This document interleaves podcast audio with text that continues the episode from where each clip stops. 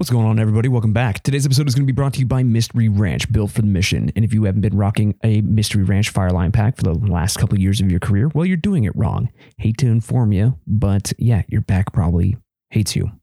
Probably got like herniated disc or something like that. But they make the best built, the most comfortable, and the toughest damn Fireline packs in the game, and a ton of other stuff.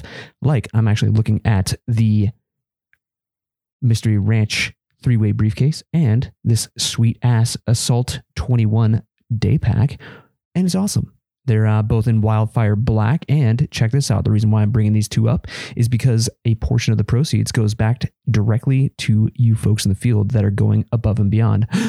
Ooh, how is this? Well, portion of those proceeds are funding the Mystery Ranch Backbone series scholarship. And it's freaking awesome. So if you haven't gone and checked out the uh, Backbone series yet, well, go over to www.mysteryranch.com and check out all they have to offer. Uh, they're building like another archive of uh, stories from peers in the field about Wildland Fire. And it's pretty freaking epic. And you have a chance to win one of these $1,000 Mystery Ranch Backbone Series scholarships. It's freaking awesome. So if you got a compelling story and you want to share your story with the world, and uh, yeah, go over to www.mysteryranch.com and check out the Backbone Series. If your story is selected, it's easy as that. You get that thousand dollar uh, scholarship we all know that uh, that training can get rather expensive rather quickly, especially if you're doing the EMS kind of route. So your opportunity to help fund those endeavors are all located over there at mysteryranch.com. So go over there, check it out. It's awesome. The Anchor Point Podcast is also going to be brought to you by our premier coffee sponsor, and that is going to be none other than Hot Shot Brewery. It's kick ass coffee for a kick ass cause, and a portion of the proceeds will always go back to the Wildland Firefighter Foundation. But in addition to kick ass coffee for kick ass causes, they make a ton of other stuff like all the tools of the trade to get your morning started off right and a metric shit pile of wildland firefighter themed apparel. It's pretty awesome. So if you are uh, looking for an AeroPress or a pour over system or some kick ass coffee or just one of those uh, shirts that has a Sikorsky on it, well, now's your opportunity. Go over to www.hotshotbrewing.com and check it out. Hell, they even got Christmas ornaments that are coming out. It's pretty sick. And while you're at it, if you want to uh, get your hands on some Anchor Point merch, well, Hotshot Brewery supports the Anchor Point podcast by slinging our merch. So if you're looking to get your hands on one of those Fire Fiend uh, t-shirts or one of the Band of Brothers t-shirts, well, go over to www.hotshotbrewing.com and check it out. The Anchor Point Podcast would also like to give a quick little shout out to our buddy Booze over at the Ass Movement. Yeah, it's a funny name and it's a funny acronym, but it's serious about conservation and burying your turds. And if you don't know what the Ass Movement stands for, well, that acronym stands for the Anti Surface Shitting Movement. And I think it's an important cause. That's why I'm giving my homie a little bit of uh, praise and a little bit of shout out on the podcast. And that's why you've been hearing him for quite some time now. But if you want the finest in poo burying propaganda, or you got a problem pooper on your crew and you need to, uh, eh, I don't know, educate them. Maybe get get them like a turd trowel so they can properly bury their turds. Well, now's your opportunity. Go over to www.thefirewild.com and check out the ass movement. And uh, yeah, check this out. Uh, listeners to this uh, podcast can get 10% off their entire order by using the code anchorpointass10 at checkout. That's site wide pretty awesome. So once again, Booze, thank you for uh, starting this little uh, endeavor, this movement, if you will. It's awesome. So once again, go over to www.thefirewild.com and check out the ass movement to get all of your poo bearing propaganda needs. And last but not least, the Anchor Point Podcast is going to be brought to you by the Smokey Generation, also known as the American Wildfire Experience. And if you don't know what that is, well, it is a digital catalog, another digital archive of sorts that's given back to the wildland community. Yeah. So go over to www.wildfireexperience.org. And yes, there is a hyphen in there. So wild or wildfire hyphen experience.org. It's awesome. There's a collection of over 200 stories, and it's now an international affair, which is pretty freaking sweet. You see people from uh, Australia, South Africa, all over the globe, uh, primarily the United States, but you got Canada in there too. It's it's freaking awesome. It's uh, telling the story of wildland fire and how do they give back to the community? Well, that's pretty interesting. They also have the Smokey Generation grant program. Yeah, so 500 bucks is on the line for those folks that are uh, either photographers, writers, bloggers, cinematographers, anybody who's telling the story of Wildland Fire. Now, uh, if you're chosen, if you submit your story, well, simple as that. You get that $500 uh, Smokey Generation grant, and it's freaking awesome. So go over there, submit your story, submit your project, and uh, yeah, best of luck to you. Bethany, you have a kick ass organization on going on over there. Thank you very much, and keep it up.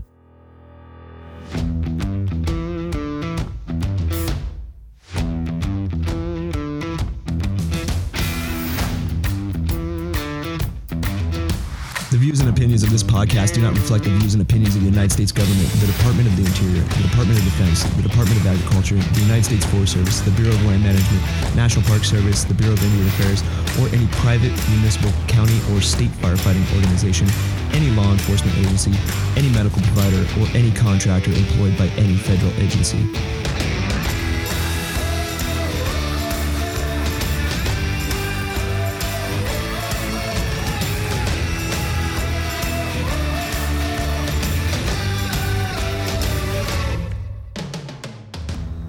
What's going on, ladies and gentlemen? Welcome back. Hope everybody's doing well, and I hope everybody's uh, getting down to that glide path towards the end of the season. I know that we might have, may, might, maybe have a uh, Santa Ana season here coming up shortly, but uh, with the wetting rains that, uh, well, let's just call it what it is. It's flooding rains that we're experiencing now here on the West Coast with that uh, atmospheric river. Well, yeah, we'll see what happens, I guess.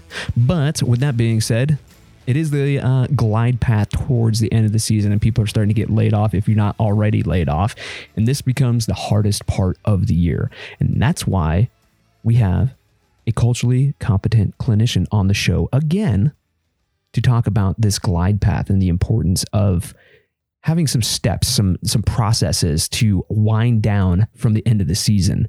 Now, uh, yeah, I mean the winter is hard. You're uh, oftentimes without a paycheck, without uh, any insurance, and yeah, you're kind of left to fend for yourself, especially for you seasonals out there. But for you permanents out there, I know that all that stress of the season kind of gets translated over into the monotony of office work or doing the same crap over and over and over again, and all that excitement for both parties, both perms and seasonals, kind of fades and it sucks. And now you feel lost. It's like going 100 miles an hour one direction and then slamming that car into reverse, and it sucks. So today on the show, we're going to talk about establishing that glide path, that wind down towards the end of the season, some steps uh, to reintegrate yourself with the family. We're going to talk about the single folks out there. We're going to talk about some NSS or some not safe for work stuff. So yeah, NSFW. So there is some content in this one that is a little bit, uh, well, yeah, not graphic per se, but yeah, it's uh, one of those things that's kind of uh, questionable. I guess I'll probably get flagged for language and stuff like that, in content. But that's besides the point. So drinking, fucking, and fighting is going to be one of those topics. And uh, yeah, you single folks out there, men and women, because you're both guilty of it. That's not a solution for uh, the excitement and chasing that adrenaline high that you experienced during the season. So, let's talk about taking care of ourselves and taking care of each other on this episode. So, without further ado, I would like to reintroduce my good friend, Shannon Mead. Welcome to the Anchor Point. All right, ladies and gentlemen, welcome back to another episode of the Anchor Point podcast. Today on the show, for round two, I've got Shannon Mead, culturally competent clinician extraordinaire. Mm-hmm. And uh, yeah, you're gaining a little bit of steam in the community as far as uh, clientele, which is freaking awesome. Yep. Yeah. I like like helping people. Nice. Right on. Well, let's give a little recap of who you are in case uh, some people missed the last episode. Yeah. So I'm Shannon. I am a marriage and family therapist. Came from a first responder household. Um, so I understand the wildland life a little bit more than most clinicians. Um, I have a practice here in Reno, Nevada. And I'm also, in addition to being a cl- clinician, I'm also a coach.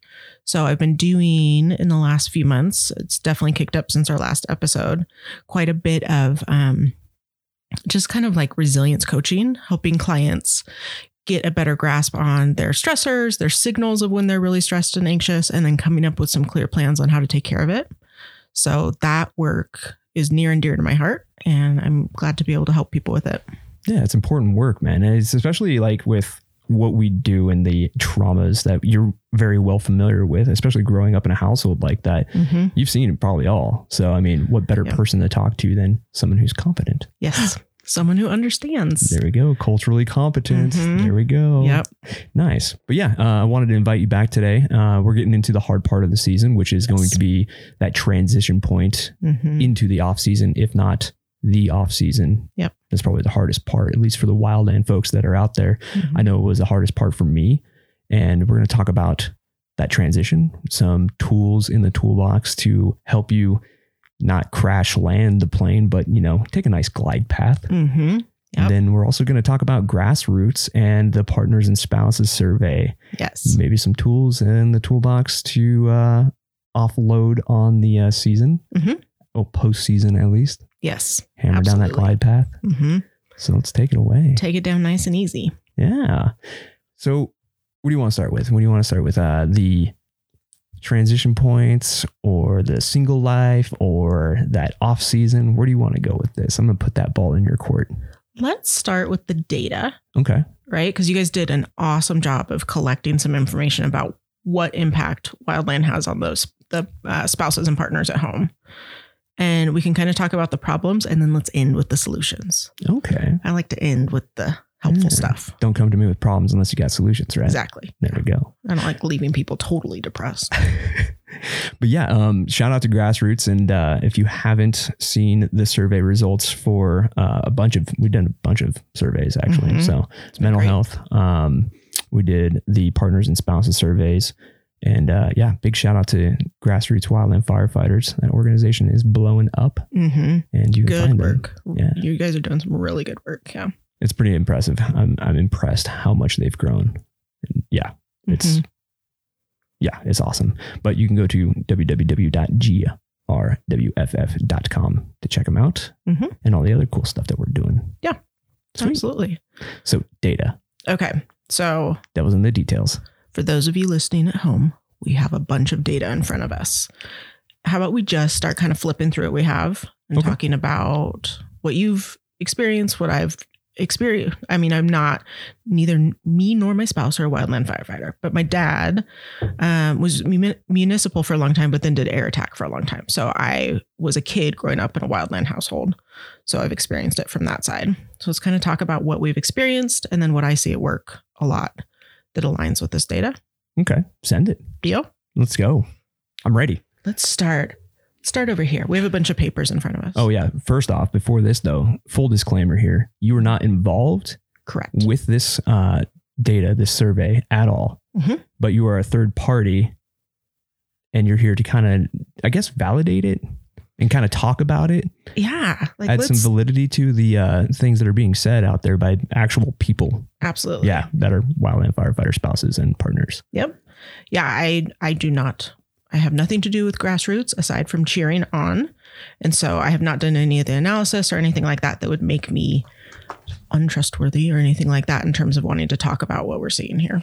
Okay. Um, but what we do have in front of us is all the data. So let's talk about what you guys found and how what you found is what I hear in my office all week long. So it's actually uh, judging off of what you've seen so far. This is like verbatim things that are being said Mm-hmm. by your clients. Mhm. And Okay. part of what I would love to do today is really validate the experience that a lot of you guys have where you may feel alone, right? So for you couples, singles too, we're starting with couples.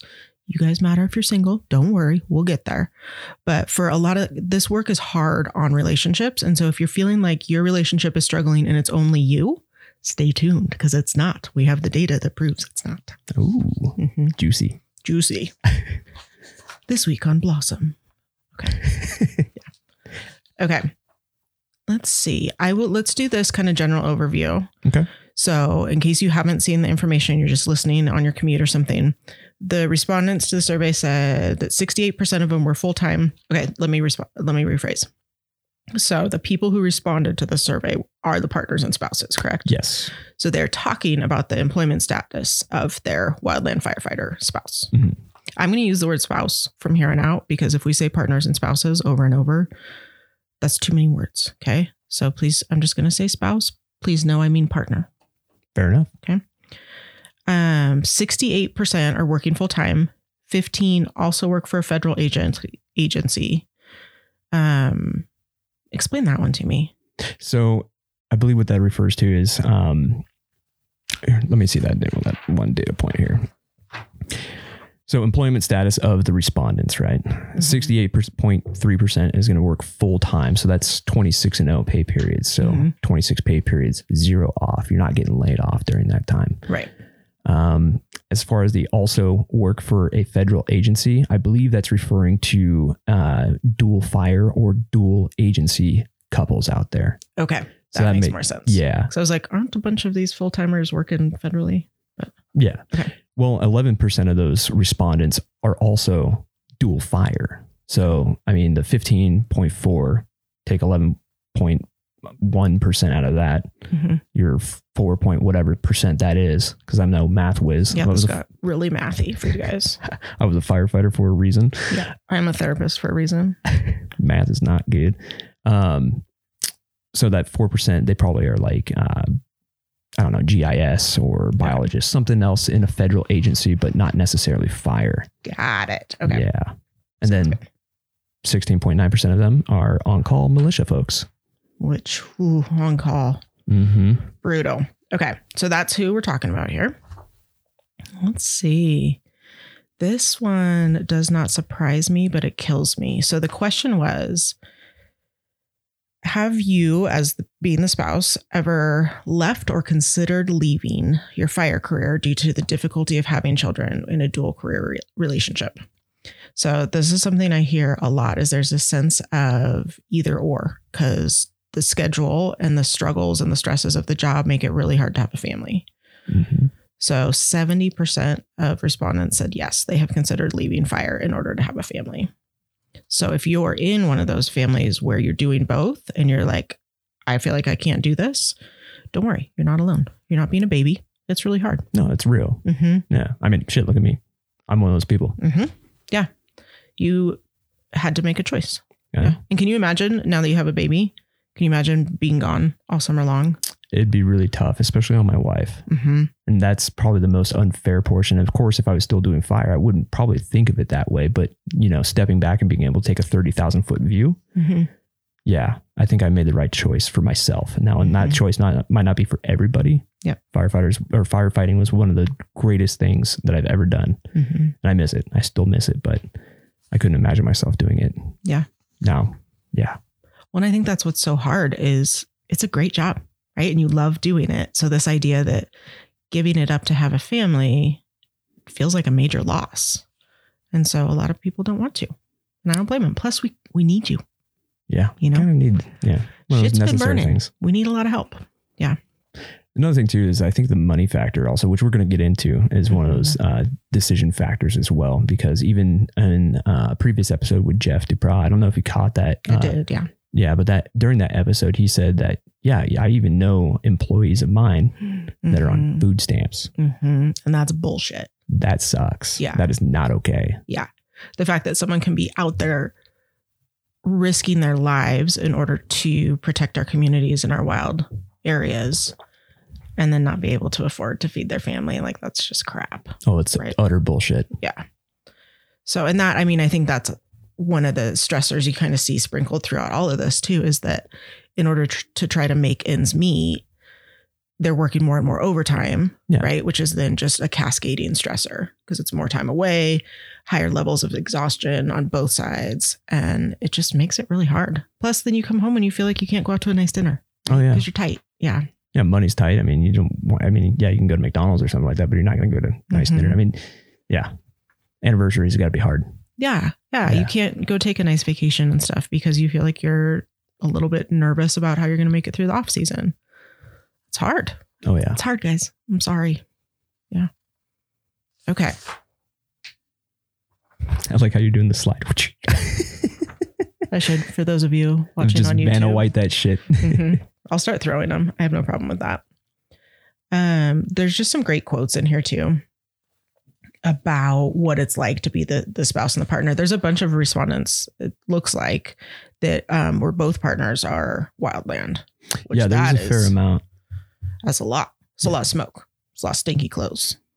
Um, and this one I really like was having a partner outside the job would be damn near impossible to have someone that understands. Um, though this inter- this understanding can lead to crippling fear because we both know how close the other is to catastrophic injury on any given day. So that's That is heavy. that's super heavy, right? This idea that both of them understand the danger. And I don't. Hold on, we're gonna shuffle Shuffling. Shuffling Shuffling. because there's another piece of data you hadn't here about. Oh, we didn't have to shuffle too far. Look at that. Look at that. Meant to be. Um, seventy three percent. Seventy three percent. Goodness, this is why I don't do this. Words are hard. This is hard, guys.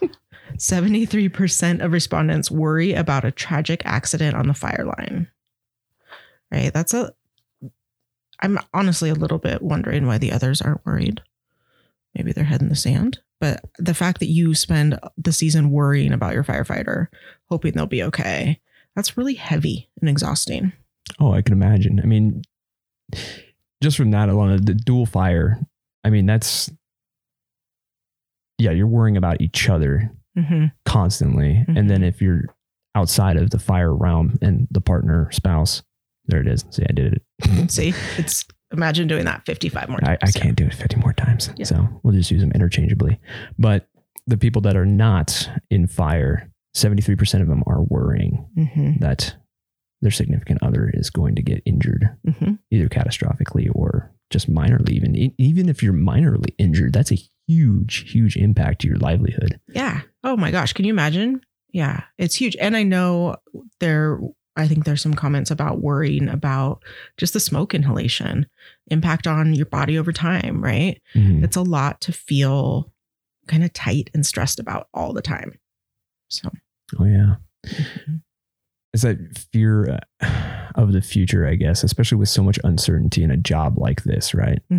Because like we've been talking about if you get injured even minorly or worse there's a lodd Mhm. line of duty death Mhm. Yeah. what do you do from there Yeah. Yeah. And that's some of what we'll talk about with the solution piece, I think, is how do we take off that worry, which is next to impossible, but we have to actively try to figure out how to bring our systems down and calm down. yeah Because when we're carrying that level of stress and tension all the time, it wears us out. yeah and i think that's going to be same said the same thing as exactly for the what the firefighter that's out there as well too because you're worried about your own mortality Mm-hmm. you have to be it's what keeps you alive right And, and your crew members, Yeah. right? You're all out there together. And so you're worried about yourself, you're worried about them. If you're in, in any sort of leadership role, you're worried about your people. It's just, it's a lot. oh yeah it's a lot to take on Mm-hmm. yeah. Okay. Here's a great, another great comment about fair compensation. Right. This idea of please just pay us more. Okay. We're going to talk about absence in a sec. Ooh, this is a great. So 57% of respondents said that this work impacts their professional life more than they ever imagined. I mean, they probably knew going in it was going to be bad, and then it's even worse than they thought. So this job has a major impact on our personal lives. And that's part of what I want to talk about in solutions is how do we try to maintain some sense of personal life when your life is often just completely upended by the work. Yeah. No, it's it's hard to balance. It, just even having a personal life during the season, it's just Mhm. you might as well just write it off. Yeah, you don't have one. Yeah. Yeah. And that's I mean, it seems like it's a lot easier to continue to hang out even on your R&R time, hang out with people who are in fire because they get it rather than to try to like come connect with normal folks. Yeah. The normies out there. I mean, I, I guess you could say even other fire specialities like municipal people. I mean, yeah, we'll get along with them on the t- surface, but there's still a disconnect there because Mhm. it's wildly different. Yeah. But your normies, Yeah. I'd rather just not engage. They're wondering why you haven't gotten a haircut. Yeah. Probably. Mhm. Why I smell like shit constantly. Got a wild look in your eyes. Thousand yard stare. Yeah. Yeah. Mm-hmm. That thousand yard stare is real and heartbreaking and part of what we'll talk about. I think. Okay. Ooh, yeah, I'll talk about that in a second. I think this. Oh, okay, so this comment, this, these are just quotes that you pulled out, and it's all anonymous. So this, if you're someone who actually wrote this, it's okay. Nobody's going to know who you are. Um, this job is killing us physically, mentally, and emotionally. It breaks my heart. Yeah, and I think that's not an uncommon feeling. I don't think it is. I think uh, it. I think shit gets real, real, real fast Mm-hmm. with this line of work. Um, I, I think that when we're jumping into it, the naivety portion kind of masquerades the rest of the ugly truths that come with a 1st Mhm. responder career. Right. Well, there's this idea that this is like a sexy job, right? There's an idea of Like- it, yeah. You use it, you know, if you're single, if you're single, you're probably using it as a pickup line. Like, yeah, I'm a hot shot, you know. I'm Looking at you folks. I'm a smoke jumper. No big deal. I just jump out of helicopters and save the day. What are you doing later tonight? Right. but once you're actually in a relationship, you're like, oh, this is not cool. And there's men and women that do that. Oh, 100%. Oh yeah. yeah. Maybe some more than others. No comment. yeah. Okay. So this was another one that kind of it's like this data is so good because it, it's not surprising to me. Like nothing in here I was like, what? it's not like revolutionary by any means. It's just saying the quiet This part is out loud. real. Mhm. And you had would you have 1900 respondents? Uh, just short of 2000. Yeah. Yeah. So So that's a good that's a good snapshot. yeah. Nice work getting No, data. don't thank me. You got to thank the uh, health and wellness subcommittee on grassroots. They did all the data and digging and all that stuff. to those of you on the subcommittee, Yes. thank you. Decentralized leadership. Okay. I'm quoting Jocko here. I'm like, I got nothing to say about that, but thank you for crunching the numbers. Yeah. No, this so what it does when we have data is it shows us that it's not just you, right? If someone at home is experiencing this, it's not just a personal experience. This is a kind of a cultural, universal experience within Wildland. Um, and then it also tells us where we need to focus our efforts on solving the problem, right? So I personally am not able to raise your pay rates. If I could, I would. That's not something I can do. But what we can do is as we're looking through this, I'm kind of thinking about like where can we offer solutions to actually help with the with the problems. And this one, this particular data point is something I think we can talk about. So the data point is 37% of respondents say that their firefighter exhibits a sense of calm or ease while at home. So roughly 40% of people demonstrate some relaxation You'd think it would be inverse numbers. you would hope it would be. I'm not surprised. Like this doesn't surprise me, but it's sad. Yeah. That means 60% of you are not calm at home, Yeah. anxious, stressed, maybe angry. Um, I think we should probably talk a little bit about anger. Probably anxiety. hmm Yeah. Because so here's what happens. I think we talked about this last time a little bit. Um, anger is a safe emotion to show. But when you're out there on the fire line, you're experiencing a lot of fear and sadness and some of those emotions that we're less likely to talk about. Like, no one wants to say, I was scared and sad. But you can safely say, I'm mad. Yeah. And what tends to happen is it gets hard to stop being angry. So if your firefighter is coming home or you are the firefighter and you're coming home and you're just angry, there's probably a lot underneath of that, which is part of what a mental health professional helps dig out because you don't want to be angry all the time. No, No. one wants to be that person. But I can understand why a lot of these emotions are manifesting as anger, though. Mhm. I know I've been guilty of it. Totally. Yeah. It's anger is safe. And we also have words for angry, right? So a lot of the more like deep seated emotions like grief, we don't talk about it a lot. So then you don't know how to express. Well, I'm, I really saw a bunch of devastation. Like I walked through a burned out town and it was fucking sad, right? It's hard to know how to express that fully. Yeah. Just putting things into context too, especially to back to the normies. Mm-hmm.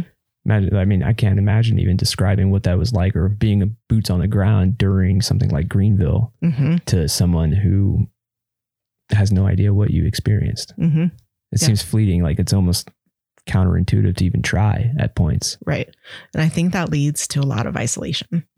Yeah. Both for the firefighter and the spouse, right? Because you you just don't know how to have the conversations. Like it's it gets hard, it gets confusing. I think something like Greenville, people are like, what happened? Mhm. Why didn't they put the wet stuff on the red stuff? Right. It gets really oversimplified. And it's it's not simple. Well, I think it's a communication thing too. I mean, it's not a lot of people understand what this job entails or what we do. And we prioritize life, safety, and property, right? In Right. that specific order. Mhm. We're not going to stand in front of a 200 foot wall of fire. Mm-hmm. It's Like what are you got- gonna do? What are you going to do? You can you're going to be literally pissing in the wind. You can take all the tankers, all the helicopters, all Mhm. the personnel in the world, and you're not going to stop something like that. Mhm. And then when the public doesn't understand that, it leads to the conspiracy theory bullshit. The, cons- Mhm. the anger manifests as anger as well. Mhm. And then now, not only do you have this stressful situation as the firefighter from the firefighter's perspective, as the firefighter on the ground, Mhm. And what you experience, but now if you happen to live in that community, now you're getting it from the public as well. Yeah. Firefighters are usually regarded as the heroes, Right. you know, but it's more complicated than that. hmm Yeah. People just don't understand. that can be so lonely. So if you're angry, check in a little bit. Like maybe it's lonely, right? Maybe you're- feel isolated or judged. And judged is when I think that when we feel a sense of judgment, we get we get angry. Mhm. But judgment hurts. Yeah, Right? judgment sucks. It tends to mean someone's like disappointed in you. oh yeah, That doesn't feel good. And so if you're if you're feeling really angry and you're not sure what to do with it, that's that's what a mental health professional can help you do. And that's what I can do as a coach too, right? We just we break it apart. Yeah. Put words to it, then we know what to do. make it digestible, if you Mhm. will. Yeah, and I am so I'll have a training by the time this airs. I should hopefully have a training on my website too that literally walks through like how do we figure out what happened? How do we know how it impacted us and then what do we do next? Because if you don't know how to name your emotions, that's okay. A lot of people don't. Yeah. So I mean, especially th- I'm looking at you guys specifically, men, because I know I'm just as guilty of that shit. But Mhm. yeah, I think men are a lot worse at expressing what their emotions are or what their experiences are than women. Yeah. Well, Hate to be sexist there, but it's It's yeah. how I you mean, were socialized, right? mhm. So for a long time, I think it's a lot better now. But for a long time, if you were a little boy and you were scared or upset, you were told to what? Suck it up, tough Yeah. it up. Rub Yeah. some dirt on it. You'll be Mhm. fine. Boys don't cry. And, you know, I think that there is, I think we've maybe swung a little too far in terms of kids these days maybe need to suck it up a little more. Yeah, not everybody deserves a ter- participation trophy. I'm sorry. Yeah, we've we've swung a little far. But that suck it up culture, which is also continued into wildland, right? Mhm. it makes it so that you just literally don't have the tools. And that's not a failure. That's not that you, it's not like you suck. It's just, you don't know. You don't have the tools. Yeah. You got to find balance in that, I guess you can say. hmm Yeah. And seek out the tools. So that's when we talk solutions at the end. It's like, don't just be like, oh, well, I suck at it. So I'm going to suck at it forever. You don't have to. And trust me, your spouse or partner will want you to seek out the tools. There we go. Okay. Next data point on here 56.6% said that they were impacted because their wildland partner answers calls and texts related to work. And I'm assuming this is during off time. I'm assu- yeah. Yeah. That's I hear I hear about that. It's a thing. That It's definitely a thing. even off time isn't off time, which creates a sense of like invasion. Like your home is not your home is not, I don't know, the word may even be safe or like protected Yeah. or insulated from the fire world. Yeah, I can understand that a lot. I mean, I mean that extends to other careers. I think that's kind of a not exclusive necessarily to fire. It's uh, more enhanced and more Mhm. prevalent in fire, I want to say, than it is in like some if you're a banker or something, right? Right. Sometimes you drag shit home or you get called work calls at home, but your home to me, that's supposed to be your sanctuary, right? Mhm. I don't want to take work home with me. If I want to do something in my home, it's going to be what I want to do. If I want to walk around naked or fucking record a podcast, Hopefully not both at the same not time. both at the same time, out of respect for my audience Yeah. And you're uh and what, guests. what am I? Yeah. and uh, I don't know. Well, maybe the guest might be into it, but I don't know. Anyways, all joking aside, just spit all over his desk. I was waiting for it. I was like It was trying to time really that. close to destruction. Yeah. but yeah, I mean, it's supposed to be your sanctuary. You're supposed to do. You're not supposed to do work shit at home. It's supposed to be, you know, Yeah. your sanctuary. Well, and I think, yes, you're right that a lot of jobs, you know, I, I deal with this. Like, how do I handle the scheduling and the stuff I have to do when I'm at home? Mhm. But because that home period of time is so short in wildland, like if you're coming home for 48 or 72, like you want, you want your partner's full attention. Mhm. And if they're quietly texting over here about fire, like I think for a lot of spouses, you end up hating fire, right? Because there's a sense of competition that your marriage, your relationship, your time with your spouse is shared with their mistress, otherwise known as a wildland fire. hmm And so you begin to feel competitive, understandably. It's funny that you mentioned that your uh, mistress is fire. Mhm. And I know a lot of people out there, it's kind of a, a joke in the community that your second wife or your girlfriend is Mhm. fire. Mhm. It's And- true.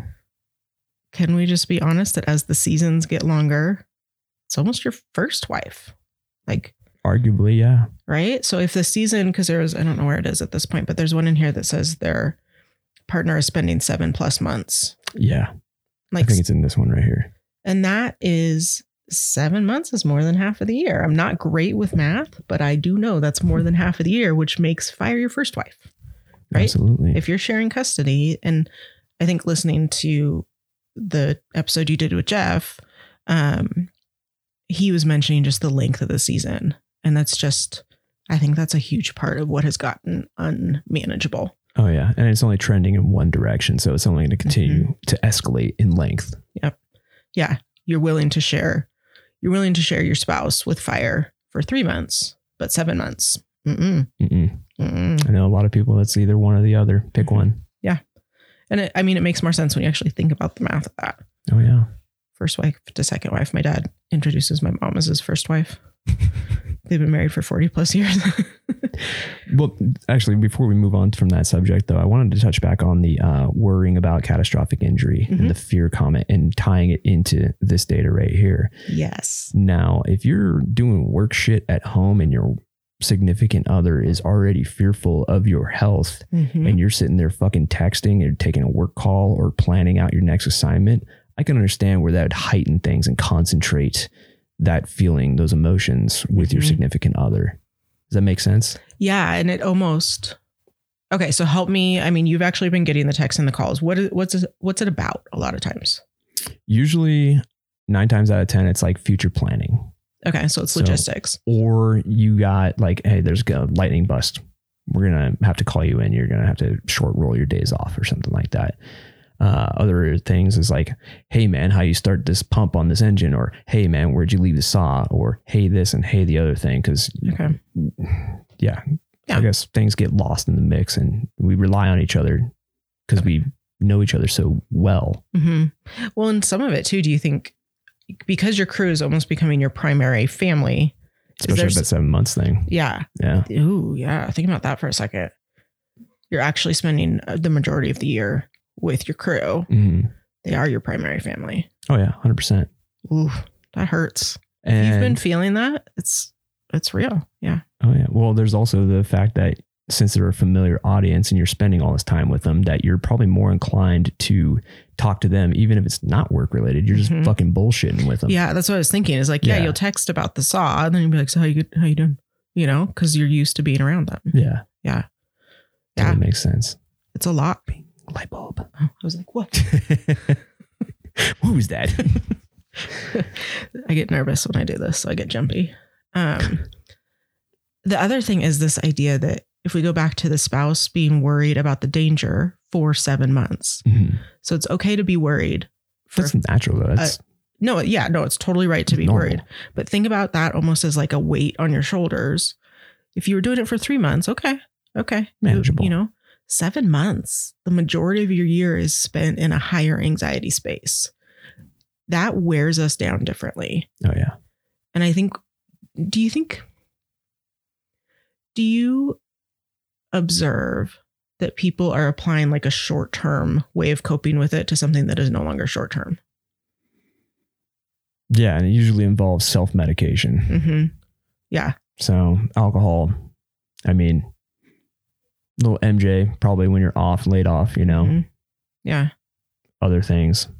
Cause like you used to be able, like, okay, no, this is going to be really intense for three months. And then I'm going to bring myself down and I have this long period of time to kind of recover and get over it. yeah, you can map it out. You know, you can plan it out previously. Even when I was even first starting fire, Mhm. I mean, I've only been on fire for, was in fire for 11 short years. And there's plenty of people out there have 30, 25, Mm-hmm. sometimes more years in fire. And they've definitely seen a dramatic change in the length of seasons, the intensity of seasons, the amount of new starts, Mm-hmm. the intrusion of wildland urban interface on our forests or wildlands in general so it yes i think that long of the sh- long and short of it is is yeah we used to be able to plan our winners and our layoff and kind of have that glide path and set aside finances but now it's just like a shit show. Yeah. you can't plan. We have to completely reconsider what it looks like to handle well-being during the season and recover it during the off season because it's just it's flipped. It's different. Hmm absolutely. We'll work on that. Okay. Um let's see Ooh, okay. So here's a good. This is a quote about what we were just talking about. He feels guilty if he doesn't respond to personal calls and requests for help from crew members on his days off. And I'm tired of playing the bad guy for being annoyed that they won't ever let him have a day with us. Well summed up, whoever that was. Good job. that's heavy Mm-hmm. because it's your responsibility as the crew lead. I'm, I'm assuming that was probably a supervisor of some sorts, uh, partner. Yeah. I mean, it could be a supervisor. I could see this also being just a, a crew member too, Yeah. right? Because you're so tightly knit if someone needs something. Oh yeah. Usually drop everything to go to do it. hmm Yeah. And if, I mean, that is, I think, this idea that rising through the ranks is great, Comes with its consequences though. but it's, I mean, the levels of responsibility are just a lot to deal with. Oh yeah. Yeah. I'm actually going to read this again because I feel like this is probably something experienced in a lot of different households. Mhm. And I just want to validate and normalize the strain of that. Um, and if you're someone, so if you're the firefighter and you feel like your spouse is on your ass all the time to get off your phone, take a moment and just listen to this from someone else and think about what that experience may be like for your partner. Um, he feels guilty if he doesn't respond to personal calls and requests for help from crew members on his days off. And I am tired of playing the bad guy for being annoyed that they won't ever let him have a day with us.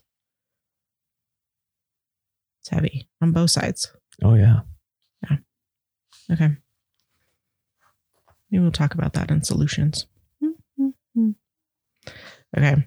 This one 49.3% of respondents stated that either yes or maybe they have considered separating from their partner due to strain on the relationship from the demands of the job.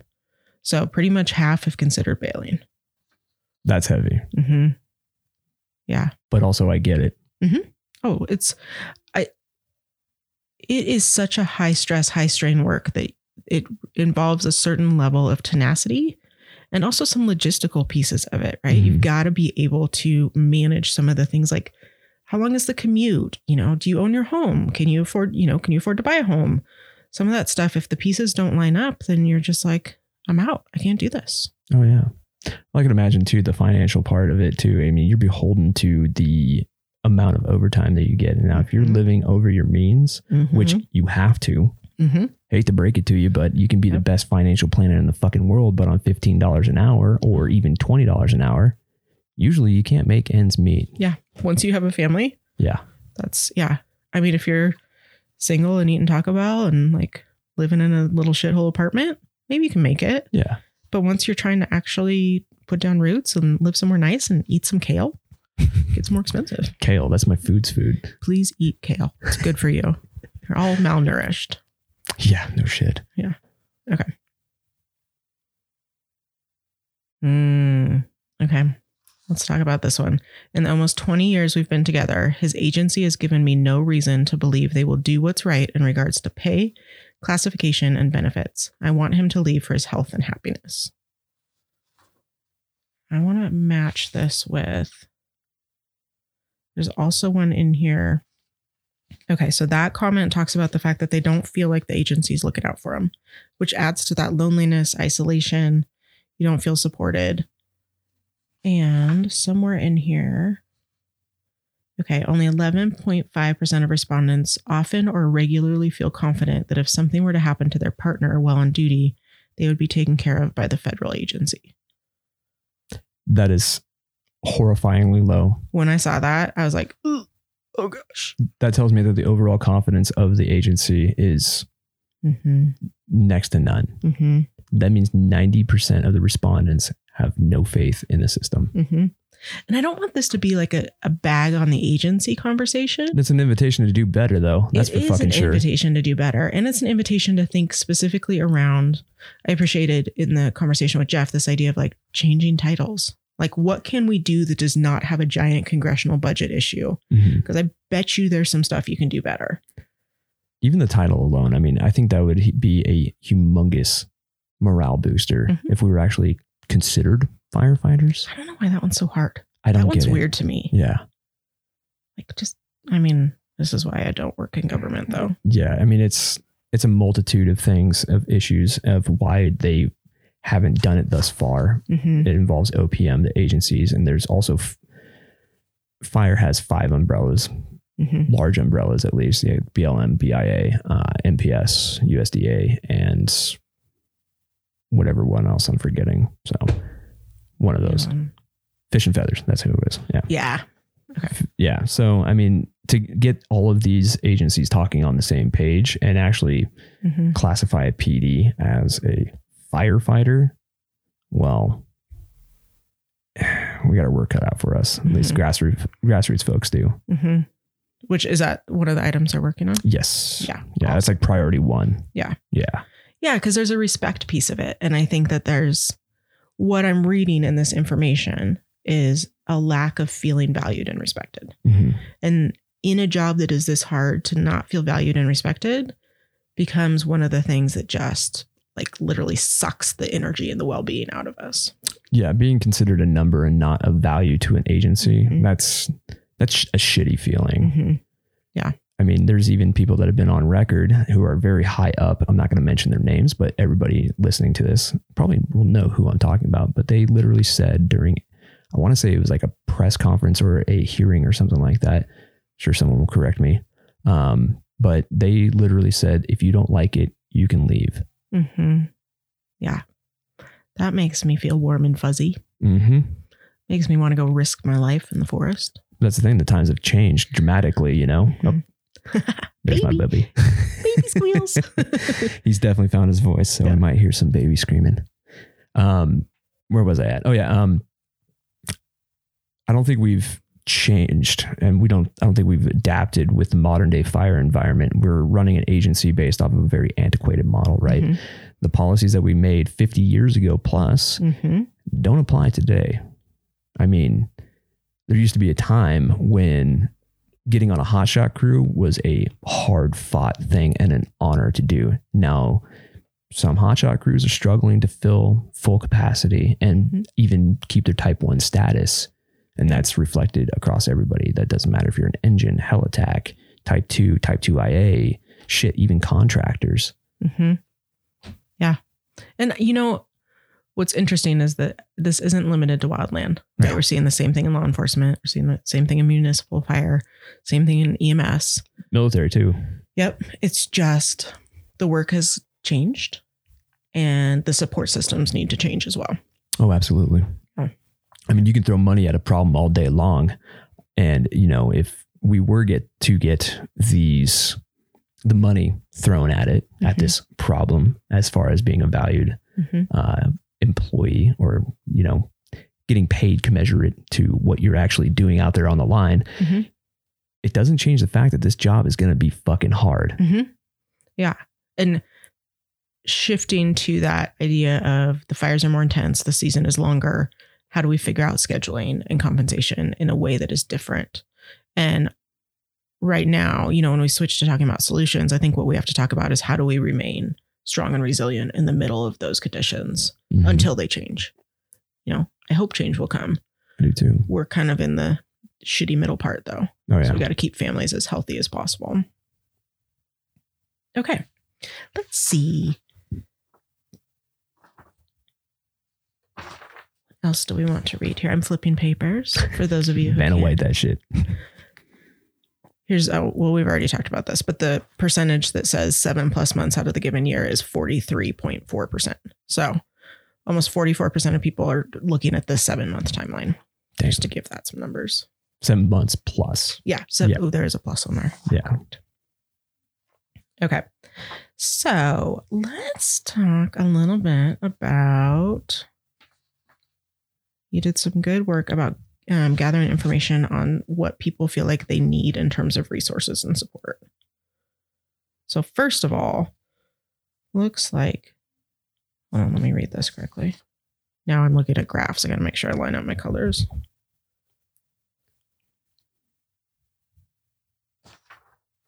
Why am I so confused by this? You explain what that Let me means. here. I think it's not the one I thought it was, so I got confused. Oh, this one's referring to um, like mental health complications as a result of work related in- incidents. Aha. So Yes. there we go. That's why I thought it was the one about being supported. Okay. Yes. So are they are they experiencing mental health challenges because of work? 60% said yes. 9.5% said not sure. Which is because we're not good at naming our emotions and we're good at hiding it. Right? And this is kind of an interesting data point, I think, because this is the the respondents are the spouses and partners of wildland firefighters. So this is somebody else identifying, yeah, homie's got some shit going on. Mhm. Yeah. It's so intense that it is visible to others at this point. Yes, Yeah. 60%. that's bad. Yeah. Just so that we're clear, not good. These are not the numbers we're looking for. Yes, we want low numbers. we want a golf score, not uh, all time high. oh my gosh. Okay. I have one other thing I saw in here that I want to talk about before we switch into kind of talking about solutions and what people ask for. Okay. And that was the sleep Mm, percentage. yeah, we had a good uh, discussion about that off record there. Yeah. And I think the reason I wanted to call this out, I'm flipping papers, guys. I'm flipping quick. The reason I wanted to call it out is it's I as we turn to talking about solutions and how we can do things better, I think one place we can start to work on it is sleep because sleep matters so much. Um, it's in here. It's in here. Okay. 46% of respondents report that their partners experience inadequate or poor quality of sleep during the fire season. Okay. Which makes complete sense Mhm. and kind of goes back to the scheduling and the stress and the fact that you're supposed to come home and be like, oh, I'm on R and R, so I should be chill. You have 48 to 72 hours to chill out. Yeah, but you also have 48 to 72 hours to get shit done around the Mhm. house. Mhm. I mean, especially if you have kids. Yeah. I mean, I'm sorry, your wife's not going to mow your fucking lawn for you. A bunch of them do. Huh. Yeah, I guess it depends on how uh, old the kids are. Because if, if you're mowing your lawn every 14 to 21 days, I think that's you're going to lose a child in there. friggin' forest in the backyard, right? Mhm.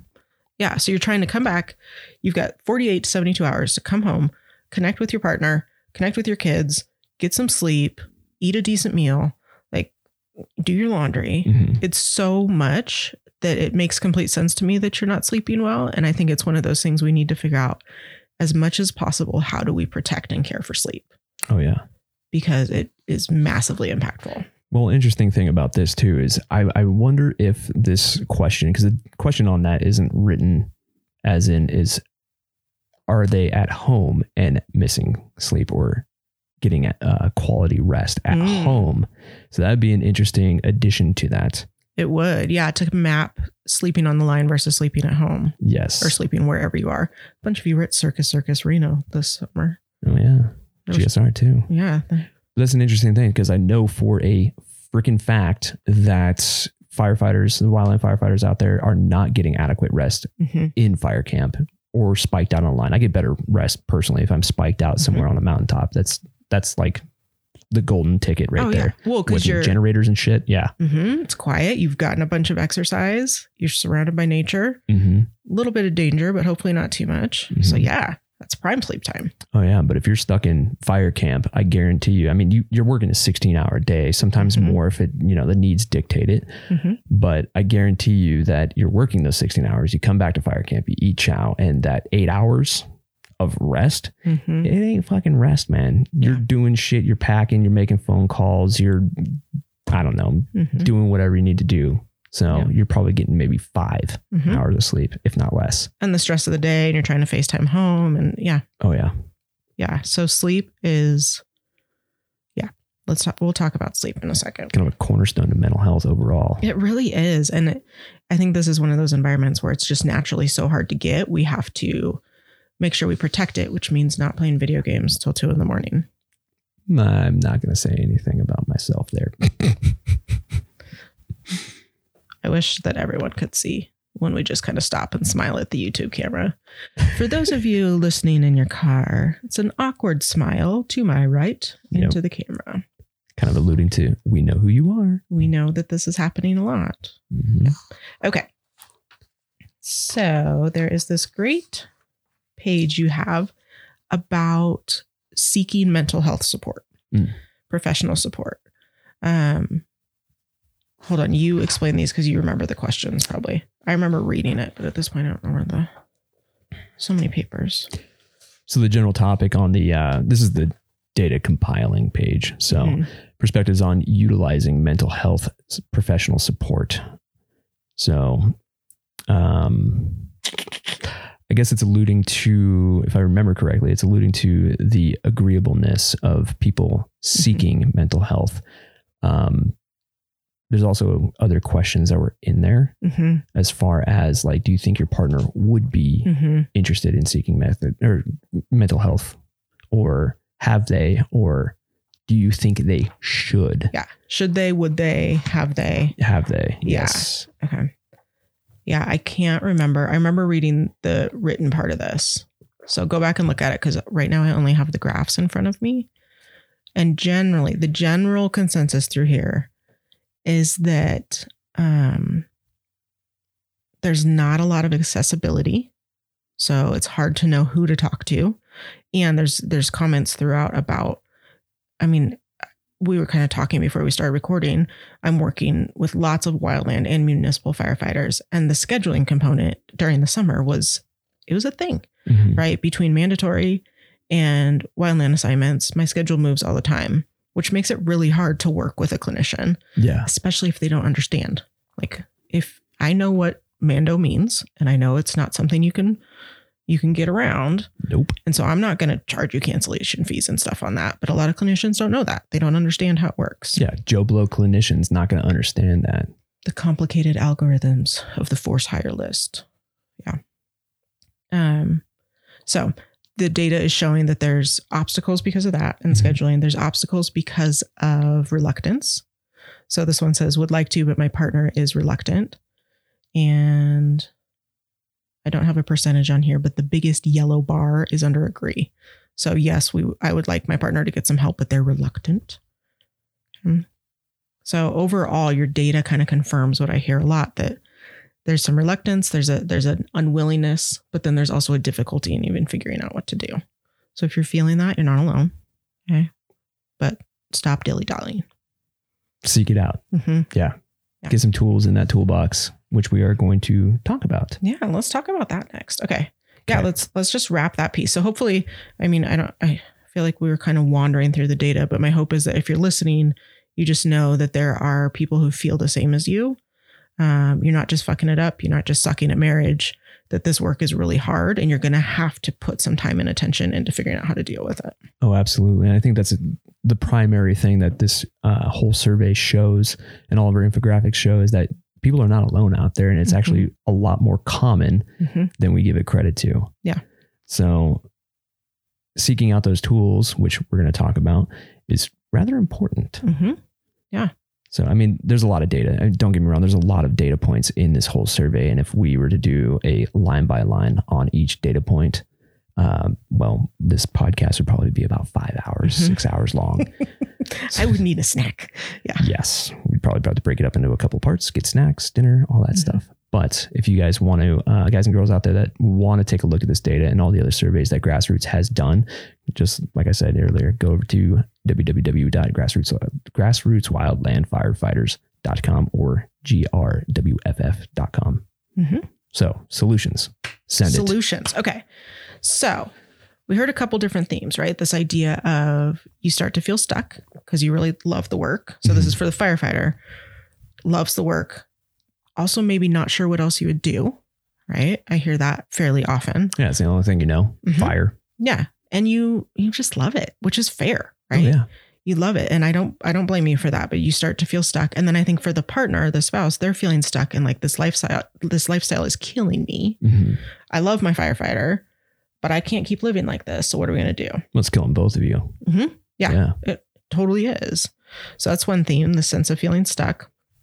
Another one is feeling that sense of competition Mhm. with the work wife, right? Which in a lot of contexts, a lot of jobs means like the coworker, but I feel like for fire, it's like fire is is the work wife. Um, and that sense of how do we protect our time together. So we can talk about that. And then we I hear a lot about isolation, right? And I think even part of wanting to use the data to normalize is it can get really lonely to feel like you're the only one experiencing something. So this is one way to lower your isolation, but we've got to figure out how to do that overall in your regular life too. Mhm. Um, It's like going to a bar and like you're surrounded by like you have a couple of your friends at the bar, right? And then you can spot a firefighter, typically a wildland, especially just typical garb, you know, Yeah. flannel, some sort of trucker hat. I can pick them out from a mile away. Yeah. probably some Carhartts. Yeah. but once you like uh talk to that person, if you do make that effort to talk to them, And it's like a fucking brand new relationship. It's like you have something in common. hmm Yeah. Yeah. It's weird. Yeah. And that sense of being understood and connected. So it's tricky, right? So we want to both honor and value the connection to your crew and those you work with, Mhm. but we also have to figure out how to make sure that you're connected outside of that Oh yeah. because you'll you'll just slowly shrivel. Well, you lose your identity too. Mhm. Well, I guess your identity of self, fire becomes your identity. I know it happened to me. And it I mean it makes sense, right? It's it's not like you're doing something wrong, but you've got to actively combat it in order to make sure that fire doesn't overwhelm everything else because that's that's how we lose our relationships and our friendships and we get really distant from our kids and stuff like that. Oh yeah, it's easy to fall into that trap too. I mean, just like we said, we spend you know more time at fire these days Mhm. than we do at home. Yeah. And I think, you know, as that's been a major theme of what we're seeing in the data having an impact is one of the things you need to do in this off season is sit down and have an honest conversation. Like what have the last few seasons looked like? How long have they been? How do we need to adjust to accommodate that? Because if you're still, especially if you've been living this life for 10 plus, 20 plus years, the things you were doing in the beginning are no longer working. And if you've never actually sat down and talked about it, then you probably don't have a plan, I'm assuming. Yeah, you're just flying by the seat of your pants. hmm But I can also understand that it's going to be a very, very hard conversation to have Mhm. because one, it might potentially get confrontational, hmm Absolutely. and two, it's something that you're very passionate about that you have been.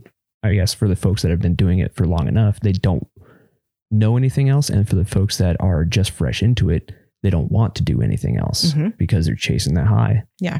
Yeah. No, absolutely. And I mean, I don't know. I'm building a relationship training right now to handle some of this.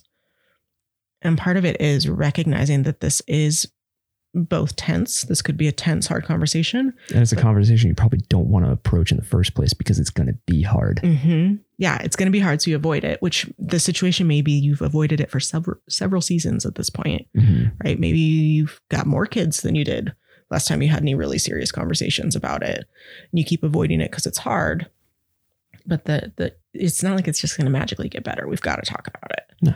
So that's when I do the training. That's kind of what I have in my mind is how do I take something really big and difficult and put some steps in it to at least give some guidelines. Yeah, make it digestible for both parties. Yeah. I haven't done that training yet. It's still stewing. Still stewing. But that'll be part of the goal because it, it it's hard. It's okay. Yeah. Yeah. And I think if we go to this next thing we really noticed was which is this idea of the competition with the work and the like going back to that idea of the invasion of the calls and texts, like the way you have successful big conversations is you protect your friendship. Mhm. if you know for a fact that fire is going to fight against your like marriage friendship for seven months, you have to get super intense about figuring out how to protect it. And the reason I call it friendship is romance is great, but romance isn't what's going to get you through these hard conversations. You have to remain friends and um, enjoy each other's company. Yeah. And so that has to be really protected. How do we do that though? That's the big question. I know. You know what? I was thinking about this today. I think the answer is Uno. At least you didn't say Monopoly because there's definitely no, No, friends in Monopoly. No, Monopoly is a no go. Do not. I Draw 25. clinically forbid you from playing Monopoly. No, the answer is Uno or something similar. So here's what I found. Hmm. Even when I was a consultant, I actually used games.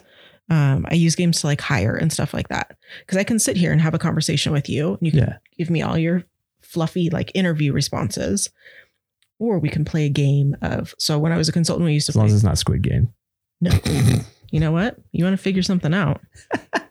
Red God, light, green light. Oh, that's so brutal. Oh, I haven't watched the whole it's thing. so good. Um, no, but we so as a consultant, we used to watch or we used to play Settlers of Catan. Have you ever Mhm. played that? Yeah. Because I had to see how people would negotiate and strategize. So you crack a couple beers and play a game, you learn a lot. And part of it is you're able to connect without it being so intense. Yeah. So if you have not really connected with your partner for weeks or months or years, let's not just like have a super intense dinner where we expect to just be super happy and relaxed. Let's play Uno or Slapjack or Rummy. Like play something because it helps you be together without it being so intense. Hmm. It's really outside the box, but I get where you're going with this. Does that make sense? As long as it's not Monopoly. No, yeah, no Monopoly, no, Risk. no, nothing long. It has the reason I say Uno, even though it's childish, is it doesn't take a lot of thought. True. So you're looking for something kind of middle line with you can sit and play it. It's going to draw your attention, but you don't have to like strategize and think because you're both exhausted and frustrated. Mhm. There should also be no negotiation, no stealing anything from each other. We're trying to build friendship right now. So, I mean, Uno's just classic. Hmm. Phase 10, you know, whatever it is, something simple. Copy that. hmm I might even try that with my wife. I'm not even in fire anymore, but It's, I mean, my husband and my thing to do when we go on a date is like not every date, but we love to try different beer and play rummy. Mhm. And at some of the hardest points in like our parenting journey and stuff, when you get a moment, like let's say you get two hours to go on a date and then you enter the whole like purgatory of like, well, what do you want to do? Where do you want to go? ooh, yeah. Right. We didn't we didn't have brain space for that. We're exhausted and stressed. So it was always drink beer and play rummy. It's easy. Simple, right? Super simple. Yeah. Now we play cribbage too, depending on how math able I feel. But yeah, it's, and I think so. The reason I bring up Uno is this idea that, you know, we were talking before we started recording about how even if R&R is extended to 70, 72, that's better. Better. It's not the best, but Yeah. it's better than what we had. hmm And I want during that 72, I want you to have some face to face time, right? So it's really easy to come in and be side by side. Mhm. So good, good partners where all of a sudden you're juggling the dishes and the laundry, and right, the firefighter has to jump right back into a system that the spouse has very elaborately set up. Firefighter comes in and messes it up. Like that's happening for all y'all. It's okay. So if you feel bad that you almost resent when your firefighter comes home, it's not just you. Because the reality is, if you're solo parenting for seven months, you have a system set up. And having a partner in that system isn't, Just kind of too many cooks in the kitchen at that point. it just gets freaking tricky. Yeah. Yeah. Yeah. That's the clinical. It's freaking tricky. Um, so recognize that that's going to be happening. Recognize that there may be some tension around the logistics and how to manage the time together. I want you to have face to face time, but that may not be deep, long conversations, right? Mhm. You're too tired. The kids are too kid like, right? Children make it hard. But if you can carve out an hour or two to go somewhere away from the kids and just play a card game or something, that will actually give you the face to face without the intensity. Mhm. And it'll help you maintain some friendship as you make it through the season. I can see that being a good tool for combating the inevitability of compassion fatigue as well and decision fatigue too. hmm Exactly. Yeah. Yeah. That's why the decision fatigue is why, I like, go to the same place. Like, let's during season. And when we talk about like the season's getting longer, you're going to have to figure out what's your plan for the season. So during the season, always go to the same place, always play the same game. Like, let's not decide, let's not make choices. Mhm. figure out the place that is most comfortable for you, play a game together, order the same damn food. I don't care. Like the whole goal is that you make it as simple and possible, simple and doable as possible, because then you'll actually do it. Yeah.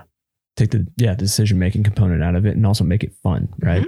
Yeah. And you you you start to um you start to look forward to it because you know what you're looking forward to. Yeah. It's almost a routine. You're building a routine in it too. Mm-hmm. So, I mean, not uh, like a boring routine because it's going to be different to a con- to a degree every time, right? Mhm. Different surroundings, maybe as far as people go, but Yeah. yeah, And routine is soothing.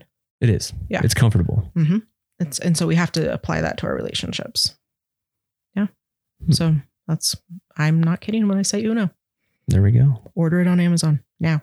Do it. Yeah, it's like what five bucks. Yep. Totally- super what- cheap. right? Because that's the other thing is I don't want to be like sit here and be like, okay, you have to do this ten step process to like, and it involves like five days away at a luxury. Like that's not fair. Yeah, it seems it's just Yeah, that's not. yeah. Like, would that be helpful? Maybe you know, it might be if five you days at a luxury spa. It's good for all of us. yeah. It seems a little contrived though.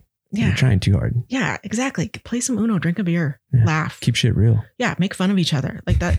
Like literally, like you know, there's something about Uno when you get the like reverse card, like draw two, Gotcha. draw two, fucker. Like you know, that's romance.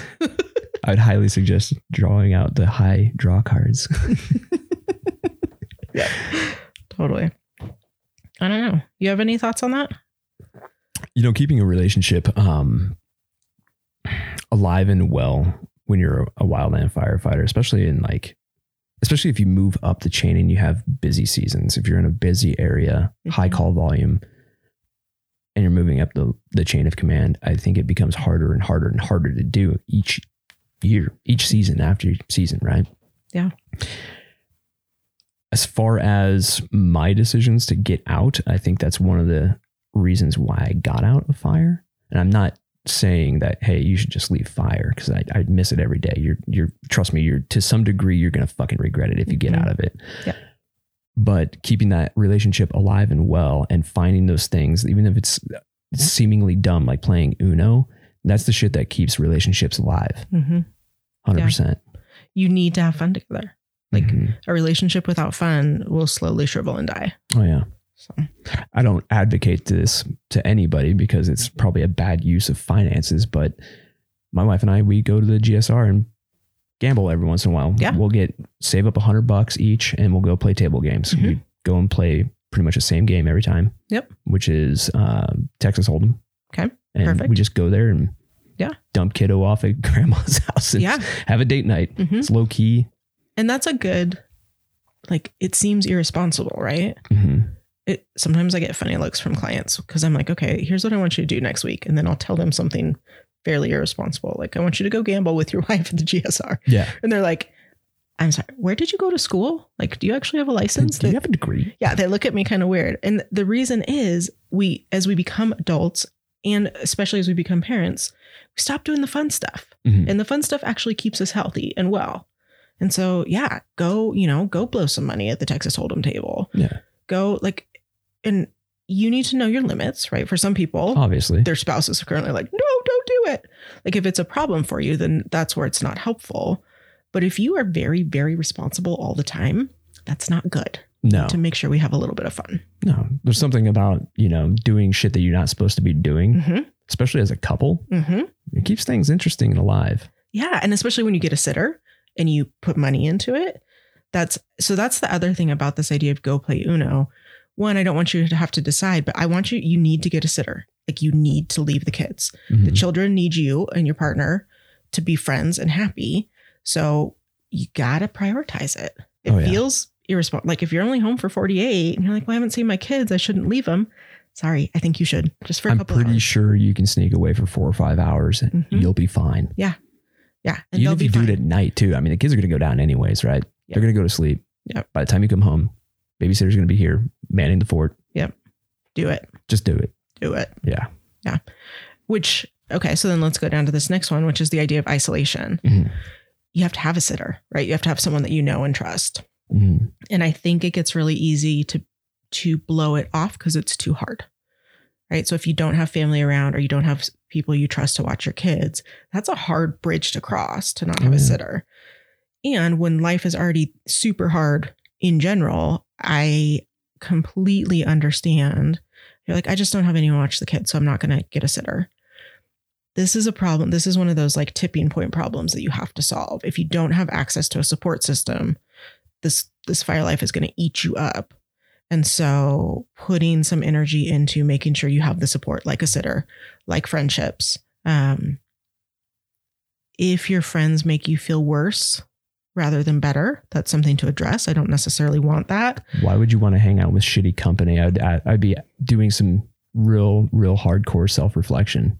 You would, but so this is the thing about fire though, is I think if you express to your friends, like, I'm just really lonely and I'm just tired of being a single parent, and they say, Why doesn't he just quit? Like That's, that's, not the solution. Yeah. That's reactionary and fucking stupid. and I think that's somewhat common because if somebody is outside of fire, it seems pretty simple. Yeah. And so if you feel kind of that judgy, like people don't understand you, I get that. And it may be okay to distance yourself from the judgies, but we got to make sure we find someone who understands.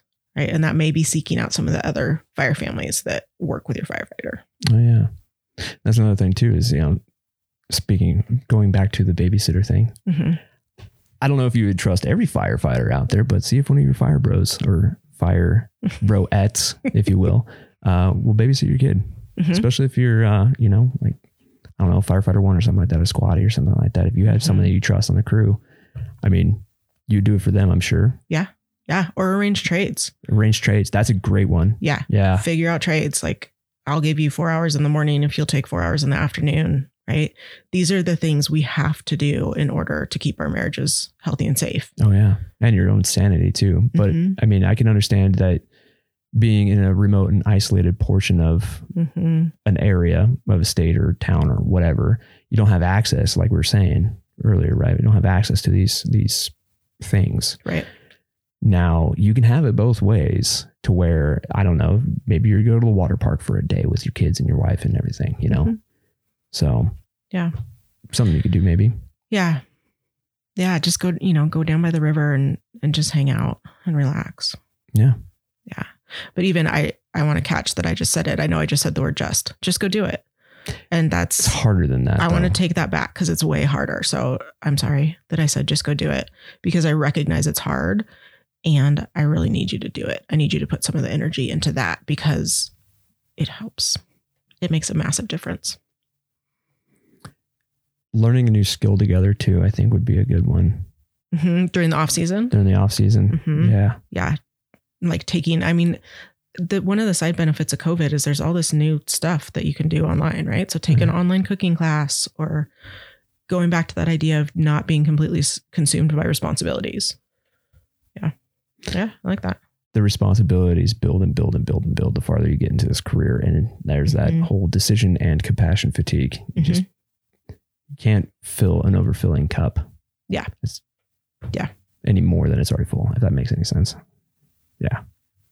can't pour from an empty cup is that Can't pour from an empty cup and we got lost in the metaphor folks. How about how about this? How about two ways? Let's get it two ways, right? So you can't pour from an empty cup. Yeah. And you can only fill a cup up so much before it starts overflowing and you're losing everything. okay okay i see where you're at there Yeah. okay Phew, that was tough Had like muck mouth there for a second. Like, had a stroke or an aneurysm or something. All right. Oh so gosh. what else we got? You know, it just occurred to me. I almost wonder if I quickly sum up the difficulties of this life to help you if you're stuck in the middle of it and you know you need to explain to your neighbor why you need support, but you can't put it into words. What if I just do that really quick? Do you think that could Yeah. be helpful? Send it. Um, okay. Because I know sometimes it's hard to explain the struggle. So I'm just going to give you a little script to start with. So the reality is, you are married to someone who does a job they love that is also really important because the fire seasons are getting bigger and longer and more destructive. So you support their work. You really want them to be able to do this work, but it's super costly for you. The result of them doing the work means that you're home, probably solo parenting for oh, at this point more than half of the year you have to handle all of the logistics, all of the dentist visits, all the sick days where you have to go get the kiddos from school. All that stuff is falling on you. And you are feeling a little bit overwhelmed, which is made worse by the fact that you're actually pretty consistently worried about your firefighters' safety. You're pretty worried about their mental health. And the stress and anxiety of that is making it hard for you to rest and relax, um, which means you're just getting tighter and tighter and tenser, maybe snappier with the kids. Uh, maybe you're having trouble sleeping. Maybe you're drinking too much wine. All this stuff is adding up for you. And it would be super helpful if you had a couple of different things. One would be maybe some logistical help. So, someone who could go pick up the kids from school every now and then.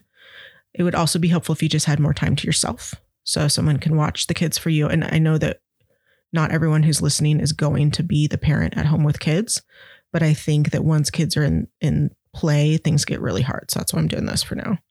Um, so you need someone who's willing to watch the kids consistently on a weekly basis for a couple of hours. And if you would be willing to help me out, that'd be super helpful. Like that's the kind of thing you need to say to your neighbors, your your friends, your family, whoever it is that may be able to help.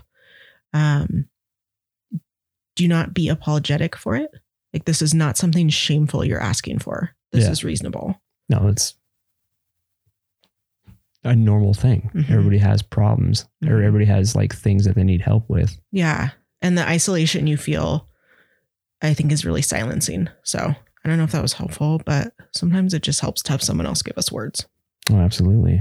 W- what about for the the firefighter on the side of that? So that was more geared towards the partner. Mm-hmm. What about the firefighter? Mm-hmm. Like give them a script. Yeah, I mean, do you have a potential script for them as well? Because this is a two way street. It takes Mhm. two to tango. Mm-hmm. Yeah. Like how would they ask for support for their spouse who's at home? Yeah.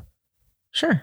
Yeah. I think, I mean, one of the things that would be so helpful in the preseason stage is go find these supports for your spouse and your partner and go say, like, look, I know you might not agree. So this is, let's imagine you're talking to a, a judgy sibling or a mother in law or something like that who does say that whole, like, I don't know why you don't just quit this job. You can say, I know you don't agree with my job. I know you don't understand it. Um, I can't fix that. I'm not going to quit. I'm still going to do this work because I really love it and it's really important to my community. But could you please really support my spouse while they're home? I would love if they would have some consistent help with maybe kid pickup on Mondays and Wednesdays. Like make it specific, I think is one of the things that can be really helpful. So if you're the firefighter, you're stressed because you know you're leaving a burden on your family at home, think about some specific stuff and ask on their behalf. Is that what you meant? Yeah. That's good. If it wasn't what you meant, tell me. And I No, that's it. no, that's what I meant is like asking firefighters are notoriously stubborn. Mm-hmm. Wait, what? What? That's weird. Oh my gosh. Yeah. Oh my god. Are we identifying something new and groundbreaking? Mhm.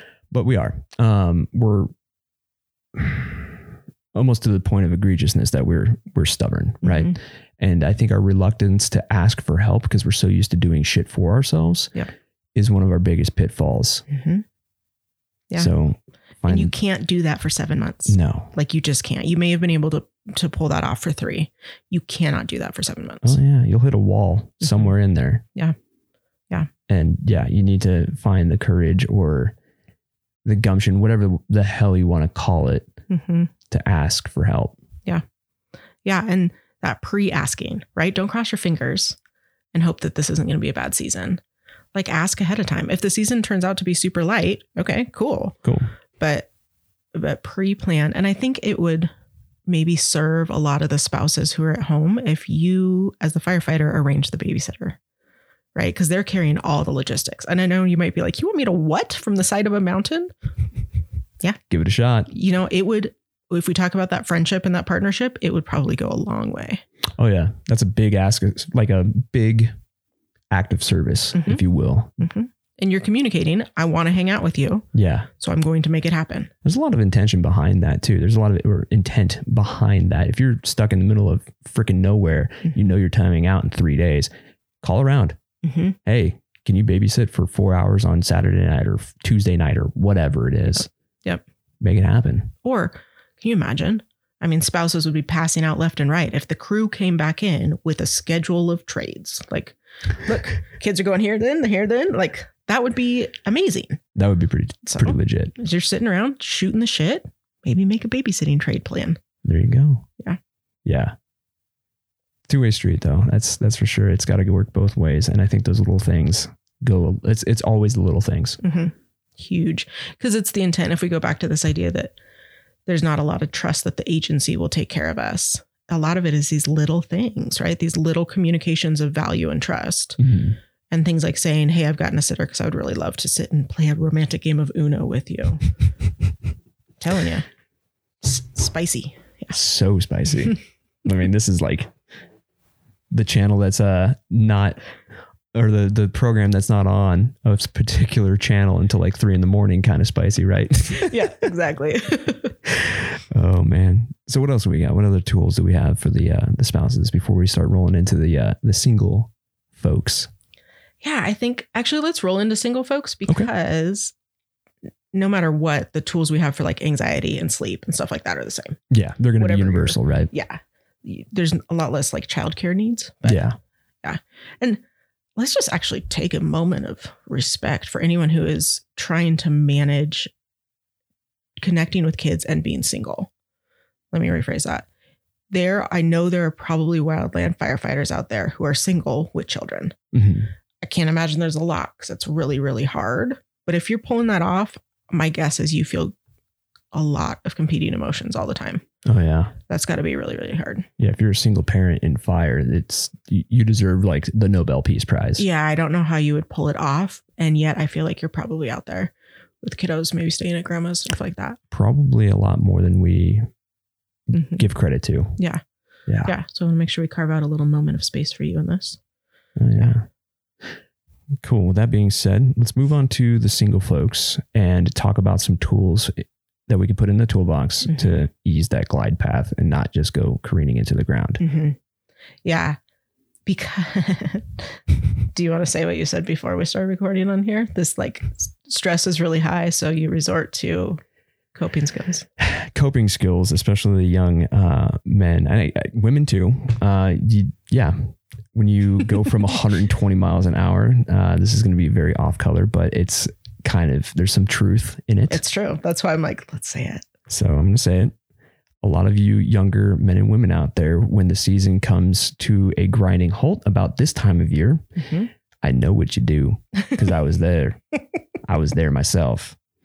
You go out, you drink, you fuck, you fight, and you go home and you sleep until the crack of noon and play video games and you don't give a shit. Then you go do it again. And then you might PT. Well, you'll take a break from PTing probably and then, you know, ramp it up in January preseason, right? Mm-hmm. but you'll shovel off all those responsibilities, go Yep. drinking and fucking and fighting, Mm-hmm. you know? Yep. Don't do that. Don't do that. Don't I'll do tell that. you why. Like, is it fun? Sure. But the issue with coming off the season, and this is for everybody, for the singles and the knots, I want you to think of yourself as just operating a, a really high central nervous system level. You are just escalated. And the issue with going out and seeking continued adrenaline hits is you never come down. Mhm. And at some point, your body needs to rest. You need to come down. So, I mean, yeah, go out and have fun. I mean, be responsible, you know, but you don't want to perpetuate this high level of just your system constantly seeking that adrenaline and those other stress hormones because you're never going to recover on a Mhm. physical and mental level. So, how about I give you some other things to do? How about you find a nice looking man or woman and play Uno? Just kidding. so back to the drinking and Yeah. all the other stuff. Hey, I'm single. Do you ever play Uno? yeah. See if that line works. No, Uno's for the old married folks. But I do actually want you to think about this idea of seeking connection through friendship versus seeking connection through one night stands. yeah. Right. Because I think what happens is you're super disconnected from everybody. You've been gone for six months. You're a stranger. So it's a lot easier to roll into a bar and look for connection through a one night stand, but that's false Yeah. just like the hit of adrenaline you're going to get from being in a fight isn't actually helping your body. That connection isn't real. So we want to seek actual friendship level connection. Um, this may mean wading into the discomfort of conversation with the normies. Is that what you called them? Yeah, normies. Yeah. It's weird, right? It is awkward. This is for everybody. I hear it consistently that coming off of the fire line and figuring out how to talk to normies is super awkward. Therefore, you are likely to avoid it, but avoiding it makes it worse. Yeah. It just kind of compounds those issues. hmm So I don't, you don't have to do a normie conversation like two days out of being laid off. Like give yourself a little time to come down, but keep in mind that one of the goals you have for the off season is being more comfortable with talking to non wildland people because you have to maintain some sort of connection to normal human beings. Absolutely. You know, one thing that I kind of entertained um, with the whole drinking, fucking, fighting thing and not coming down from that adrenaline state, that high CNS, uh, central nervous st- system state, is I have reason to believe that fire is addictive Mhm. with the adrenaline because adrenaline is Mhm. we're all adrenaline junkies. It is addictive. It is an addictive substance. Mhm. We seek it out. I wonder if we're trying to fill that void of coming off the season and having those, you know, intense moments constantly, consistently, those Mhm. hits of adrenaline throughout the season. If we're trying to seek that in other means, we're just chasing a high Mhm. and trying to fill that void with something else. I 1000%. I don't have a study on that. I can't say for sure, but yeah. Looks like a duck. hmm And so I think we need to we need to go midpoint, right? Because we need to honor. We're not going to go cold turkey on your adrenaline because that's not going to help anything. So what you need to do is you need to seek out the hormonal hit in ways that are a little bit healthier, right? So exercise is just, and I get it, like you come off the line and you're just exhausted and wrecked. But I want you to think about the fact that exercise will give you that hit. I also want you to think about like high sensory impact type of um, activities. So going to the batting cages, playing basketball with friends, anything that has like rhythm and impact. High levels of noise is super helpful. We talked about this before. Fire's Yeah. fire's noisy. Like going to concerts and Mhm. yeah. What you do is you feed your system some hits that aren't getting drunk and fighting. Um, that's going to help you come down a little bit and um, do so in a way that is actually more healing and soothing to your system. Okay. Another thing too is uh, I've actually kind of found this to be my new high chasing, I guess you can say. Mm-hmm. But it's also it's a repetitive. It's very repetitive motions, Mhm. rhythmic motions. Mhm. It's out in nature, but when you go fly fishing and you land a, a Mhm. fish, holy fucking man, that's awesome. Mm-hmm. And that is one of those great things that I've found personally that I enjoy. Yeah. And it's kind of similar to that thrill seeking of doing an IA. I don't know why, because there's no comparison comparison there, but landing a, a big ass rainbow or brook trout, There's a little, there's some chase to it though. yeah. right which is kind of it. the same if you're out chasing chasing folks at the bar when you're in the off season there's there's a game to it Oh yeah. so that is fun Mhm. and it's okay to acknowledge that's fun it's just not long-term helpful fun No, and I I do think, uh, from my point of view at least, I think there is some value in you know having those risky behaviors and Mhm. chasing those things occasionally. Yep. Um, granted, my life's changed now, and I don't do that stuff anymore. But when I was a much younger man, I mean, yeah, I think there's some value in those one night stands or getting drunk with your friends. Yep. I think there is, but making it a habit, yeah I that's you- the problem. I want you to think in terms of like, what do I want to be doing 30 days from now? Like, is this my way that I'm coming down to a lifestyle that feels healthier Mhm. for me in 30 days? Cool, go for it. But if I've been out drunk, drinking or fighting and chasing tail for five nights in a row, It's a little aggressive. what's that going to look like 30 days from now? It's not going to look pretty. what does it take to develop a habit like that? Two, three days to where you start chasing it? I have no idea. If you were to do a consistency, I mean, I mean, the the old rule isn't it like 21 days for a good habit? something like that. I'm sure there's been books written on it. Yeah. But that's if you're like doing something that's not giving you an adrenaline hit. exactly. But So now, if- if you're getting those highs, those hits, hmm it's going to become addictive real, real damn quick. Well, and when you don't have it, you're gonna feel shitty. Yeah. So that's that's the part is at some point we have to acknowledge you're gonna feel shitty. That means you're doing it right, which doesn't mean like, hey, I'm a really mean therapist and I want you to feel shitty. But we've got to get through it, right? That whole embrace the suck thing. Yeah, it's a dose of reality. hmm Coming down and taking care of your system means you need to let yourself feel the ugh, Mhm. right? And I won't go into it now because I don't feel like we have time to really cover it. But that training I'll put up is like, how do we take a second and really look at the parts of this season that were fucking hard and acknowledge we feel ugh. And if you're just trying to avoid it by chasing the next high, you never actually process that Yeah. emotion. You're just pushing it off for later. hmm Yeah, you just shove it down. It gets moldy and festery. Yeah, I mean, there's a lot of things that you know. This the single life. I mean, I remember it, and it was fun. Don't Mm-hmm. get me wrong, but there was a lot of dumb, shitty, stupid things that I've done. hmm And I, I want to say that it was one chasing that high, and also not. I, I was an avoiding, avo- avoiding, thing, an avoidance thing too, Mhm. where I wasn't like trying to deal with the shit that I was had to deal with hmm from the seasons. Yeah. Well, because you, especially, you're young, you're interested in having fun. but Ten you- foot tall and bullet, bulletproof as well. Oh yeah, totally, of Yeah. course. But you're carrying grief of like you just feel sad about some of what you saw, but you're you're gonna run like hell from that, right? But the reality is, you have to let yourself feel the sad because it's real. Yeah, there's that embrace the suck, a little dose of reality. Mm-hmm. It's uncomfortable, Mm-hmm. but Yeah. you're going to be a lot more developed as a human Mm-hmm. and probably a lot healthier if you can actually confront those issues. Yeah. Yeah. You won't turn into as um, grumpy of an old man or woman. oh, yeah. You know how people get salty? There's that term salty. Mm-hmm. Yeah. Yeah. These are the tools that prevent you from turning into a salty asshole. Mm-hmm. Yeah, exactly. So seek out the good hits of like that sensory endorphin input. Prioritize your sleep, even if you can't. So this is sleep's another thing, right? You can't sleep. Maybe you're having nightmares, so then you avoid sleep until you're exhausted, Mhm. and then you get poor sleep. Like really figuring out your sleep patterns, really figuring out your nutrition. These are things that have to happen as you kind of. And I want you to think about it as an off ramp, right? We're not flying right off the side of the freeway.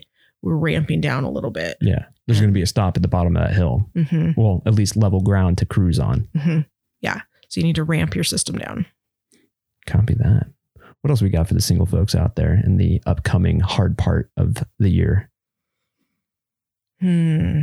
I think putting yourself so if you are not full time, if you're seasonal and you're laid off, do not just sit your ass on your couch. You have to have some sort of structure and schedule. So coming out of any so wildland is tricky because it's like mass chaos, Mhm. but it's not. It's structured chaos. It is structured chaos. and people are telling you what to do, where to go. And I think that's one of the things that's super hard when you come home. If you don't have a partner or a family that's kind of getting your butt moving in the morning, it gets really easy to just kind of, I don't know if the word wallow is right, but you just kind of sink in. Mhm. That's where we get into, Stagnate. Yeah, ooh, I like stagnate. That's good. Gives me think you just get like stinky Moldy and water. gross on the couch. don't do that. It's gross. Shower. Please shower. Yeah. um, okay. What was I just going to say before I got really stuck in stagnate? uh, where were we at? I don't know. There's my ADHD talking. yeah, stagnate really threw me off. oh yeah. Um, don't sit on the couch and stagnate and just sit there and wallow. Mhm. That's what we're talking about. It's so. Oh yeah, that's what I was going to say. Is I there's this this fine line, right? Because I'm telling you, you have to feel the feels and let the sadness be there. That doesn't mean we seek depression, right? Those are different things. And if They're totally different concepts though. I mean, Mhm. one you're confronting and dealing with, and the other one you're just stagnating. that or it's uncontrolled. hmm Yeah. yeah, you're creating an environment in which you almost like build depressive moments. And so you need to have a schedule, right? Mhm. You don't have to get up at 6:30 in the morning, but get up at a consistent time. Have some consistency around meals, have some consistency around exercise and what you do. Um, those things are silly, right? Just like Uno, Yeah. giving yourself a bedtime feels silly and stupid, but it has a massive impact on our mental well-being. I think it's the routine too. I Mhm. mean, Jocko says it all the time: f- freedom from routine, hmm or freedom with routine, or freedom through discipline. That's what he says all the time. Okay. I mean, that discipline thing too, and having that routine. If shit's consistent, you know what to expect. hmm It is deeply soothing when we have some sense of consistency. Mhm. It's it's hard, right? You're not going to want to make yourself get out of bed. You're not going to make want to make dinner versus go through the drive-through. But the the impact of it, just like seeking a sitter for the family that has small kids, the impact of that sitter or the impact of getting up and making yourself a decent meal is huge. Oh yeah, nutrition too. I think that's a huge thing that we often overlook as well because that impacts your sleep, that impacts your overall well-being, your recovery. hmm The nutrition thing. I mean, we've been going hard. Yep. Typically for throughout the entire damn season, hmm eating gas station food and fucking MREs. Yeah. Yeah. You all need some kale. You know, I know I always go back to kale, but I like literally you need leafy greens. Your system is like, please, I need to scrub out my colon. That's leafy greens. Sorry. There's probably a lot of MREs, and those things don't expire for like a Mhm. hundred years. Yeah, so you got to scrub that yeah. shit out. literally well maybe not literally don't don't do anything dangerous but yeah nutrition has a huge cornerstone in both the physical and mental Mhm. component of our lives right Yep. take care of yourself relish in the fact that you have the ability to go to a goddamn grocery store Mhm. that is that is that's a treat now right Mhm. you can enjoy that Yeah. So take advantage of it. take advantage of it. And if it feels overwhelming, that's okay. You're normal. I think there's this like, I want to do this, like, go do it. You know, I want to tell people, get out there and go do it and be like kind to yourself. Yeah. If a grocery store is overwhelming because it's just been such a rough season, okay, that's totally fine. You still have to go do it. Well, this is like a recurring theme too. Is like, um, you, have you ever seen the movie uh, Hurt Locker? Mhm. You know, he's with his kids Mhm. and he's going through the grocery store and he's got two boxes of cereal in his hands and he's just like, what the fuck am I doing? I'm looking at two boxes of cereal and his kid's just being a terrorist in the Mhm. background, right? I, I can understand what that is supposed to mean. I mean, Mhm. granted, we aren't military, but we're probably closest thing as far as a tactical athlete goes to a person who's downrange. Mhm. Um, we're a perfect analog for that. Um, but I think that what I'm getting at here is all these decisions, like going to the grocery store, have been made for you. Mhm. You know you're going to eat. You know you're going to go through chow line and or have an MRE. You, the the the menial decision, everyday decision making of life is taken away in those six, seven, eight months Mhm. during fire season for the most part, right? Which kind of plays into the decision fatigue. How do we address that? one, I think acknowledging it. So the Mhm. first thing is being like, this is hard. And I think as much as possible, remove, I'm just going to make an assumption that you feel overwhelmed by the grocery store and then you beat yourself up for it. Mhm. Right. So if you have come off of a rough season, you walk into Safeway and you're like, holy shit, I can't do this. And you're like, what's wrong with you? It's just a grocery store. And you're like getting angry at yourself. That's only going to compound the problem. Yeah. So when I say be kind to yourself, it's if you walk into the grocery store, it feels really overwhelming. Just be like, okay, this is overwhelming. That's okay. Take a deep breath. Try not to go down that shame spiral. Shame spiral doesn't help anyone with anything. Okay. So if your if your internal voice is like telling you you're big fat baby or whatever words you use for it, that's not helping you. No. Okay. I think that's another thing too, is like be compassionate. I mean, we always talk about compassion fatigue and being compassionate and all this other stuff revolving around compassion. But I think the thing that we tend to lack is compassion for ourselves. hmm Oh, yeah. It's really hard to be, this is going to sound lame, but like gentle with ourselves. Like, especially, I think Wildland and all clients I work with, it's just like, get in there and get it done. Yeah. This is not a space for We're problem solvers, right? Yeah. Yeah. You get shit done. Yeah, you got to be tough. But then what that turns into is there are moments we, we just need to be a little bit more chill. And the reality is, if the grocery store or being social feels overwhelming, be a little bit gentler about that and don't shame yourself or like one. So don't avoid it, but also don't like go hard at it and like, you know, like get there. You can do this. Like, don't do that. Yeah. Find some middle ground. Okay. What else we got for tools in the toolbox to throw a different size wrench in there? Um, I think I want to go back. See, this is where I freak out if I don't have a bulleted list. I forget what I said. Just off the cuff. Got to go for it. I know. Oh my gosh, you guys, this is making me sweat. Um, I want to go back to that idea of schedule. It may seem really stupid Mhm. to actually open a calendar and write grocery store on Tuesday. That may feel kind of childish or like what I but the reality is we will do what we commit or we will follow through on things that we're specific about. And what you may need to do is if you are laid off and you're not doing any other job, you don't have any other commitments, that's too much open time. That's too much um, freedom. And so using tools like a calendar and saying exactly what you're going to do on the days may feel silly and unnecessary. It may make you mad because you're like, this is my off season. Why would I, you know, Yeah. like my son was just on fall break and I was like, so what are you going to do? And he just looked at me like, it's fall break. Nothing, mom. and I'm like, yeah, that's how we end up. I wonder where he gets that attitude from. I don't know. It's weird. I don't really know. Probably my husband. Um, right. But that idea that like you feel like you're in off season, you shouldn't have to do anything. yeah. But that's a quick road to feeling really anxious or depressed. So I think the idea of being specific with yourself and this may be where you want to connect with your crew too. Make sure that, you know, if you have someone else that you know is single, you know, you're both prone to, to stagnating on the couch and playing video games and drinking Mountain Dew or whatever it is you're drinking.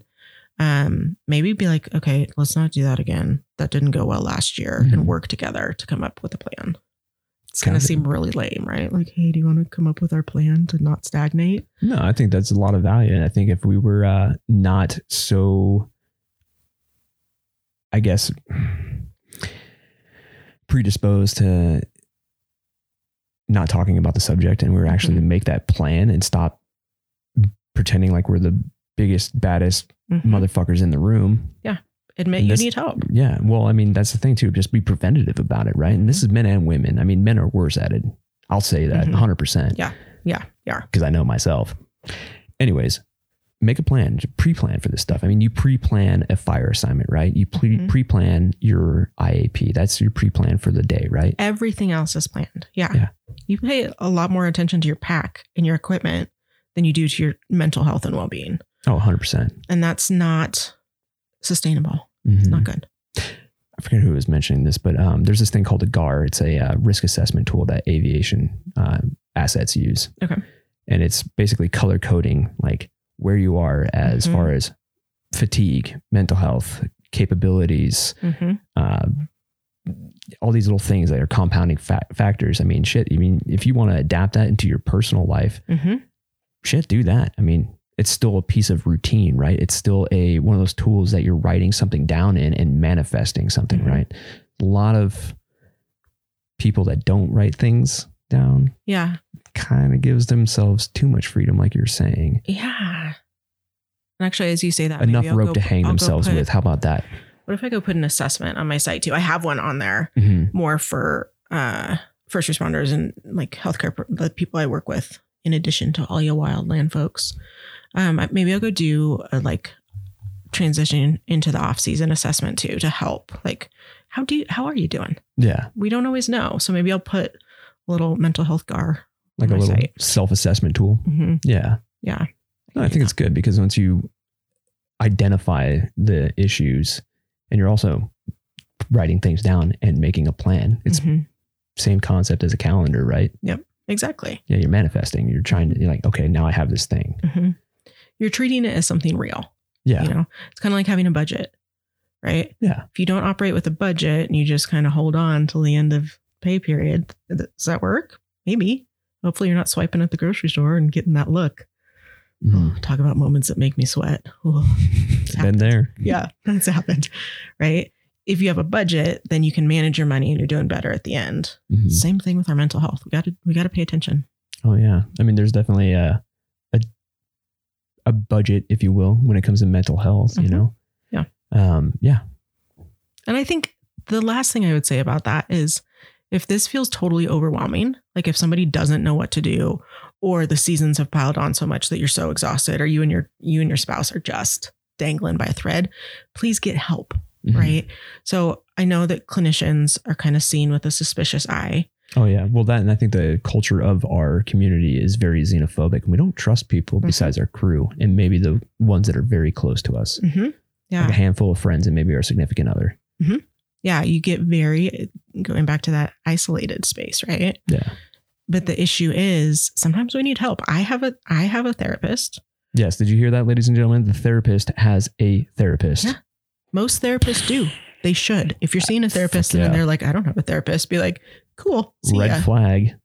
Bringing it back to the single people out there. Red flags are attractive. Don't chase them. so, anyways, being a smartass. There's a lot of pointing at the camera that those of you with only audio are missing. Sorry. Um, yeah, get help. Like I need help unraveling my thoughts. Yeah. That's what therapists do. This, like this, I'm a little bit different as a clinician, right? So if you've gone to someone and it wasn't a good fit, go find someone else, right? Mhm. Because not all clinicians are going to understand the wildland life.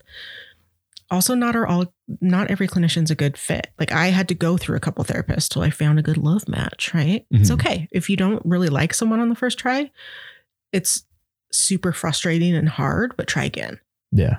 And um, the whole goal of a clinician or a coach is to help you just unravel it a little bit and make a plan. Speaking of which, where can we find your practice? I am Stack of Stones. So the name of my practice is Stack Stones, which is you guys more than most will appreciate this. The idea of when you don't know where you're where you're at in the forest and you find the little cairn that sends you on your way. That's what I named my practice after. Um, and I am at stackofstones.com. Perfect. Yeah. So, ladies and gentlemen, with that being said, definitely reach out. hmm And if, uh, I mean, you can only practice in Nevada. So, Yeah, I can only practice as a therapist in Nevada. mhm, Um, what I've been doing with a lot of folks is operating in a coaching role, which there's a lot of stuff I can do as a coach. I can't get into like the deeper trauma work. Um, if there's a lot of really deep grief and stuff going on, I'm gonna I'll pass that to a clinician in the state you live. mhm. Um, but one thing I've been doing a lot of is if you're just like I don't know, I just am feeling a little fucked up and I need help, we'll do like a three session coaching.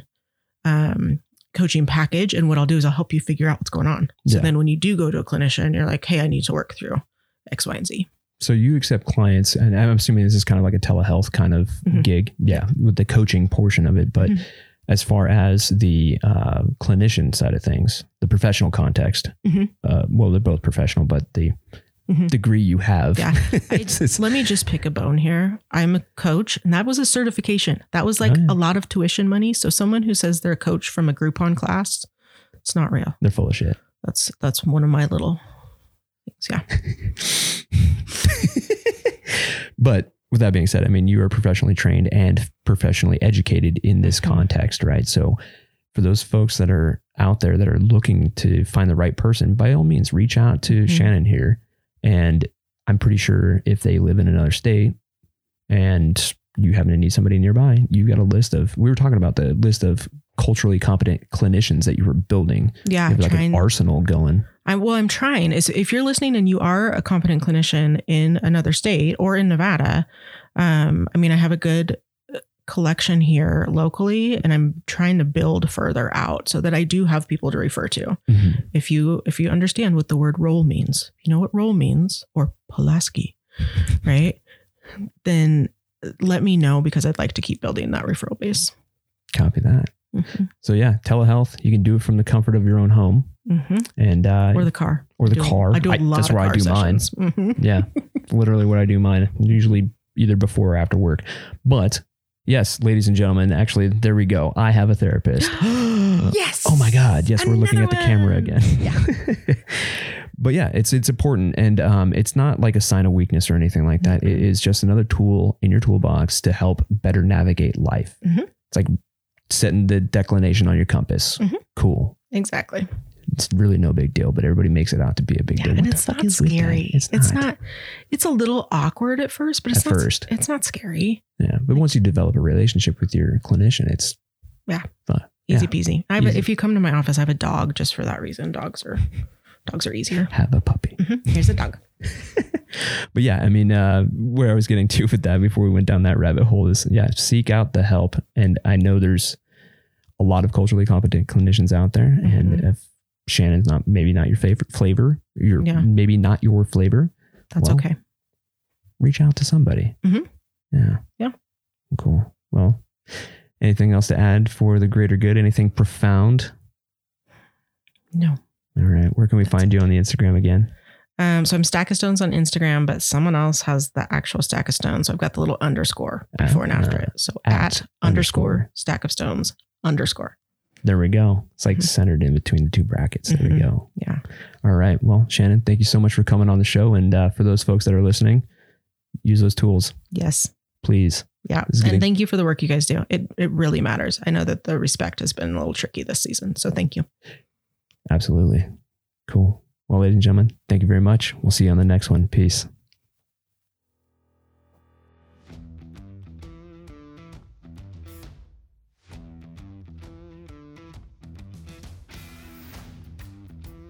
And boom. There we go, ladies and gentlemen. Another episode of the Anchor Point Podcast is in the books with my good friend Shannon Mead. So, we talked briefly about a, uh, little training video that uh, she put together and some uh, like checklists and stuff like that.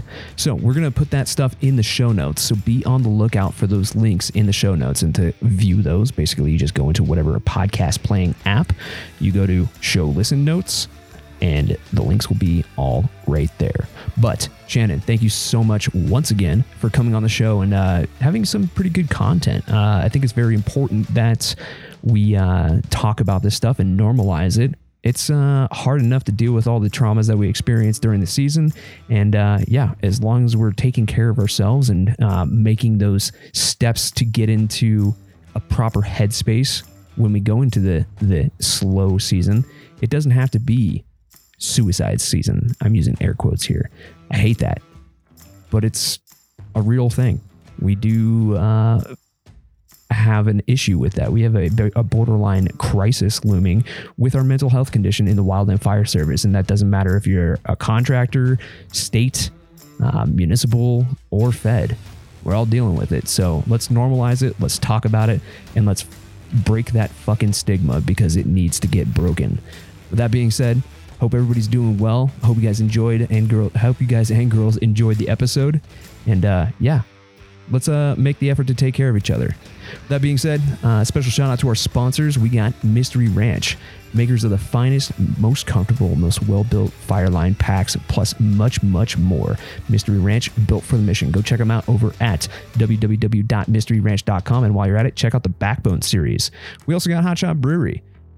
Kick ass coffee for a kick ass cause. And if you want to go uh, get some Anchor Point merch, well, go over there and uh, check out the TAPPS little tab and you'll find all of the Anchor Point merch on their website as well.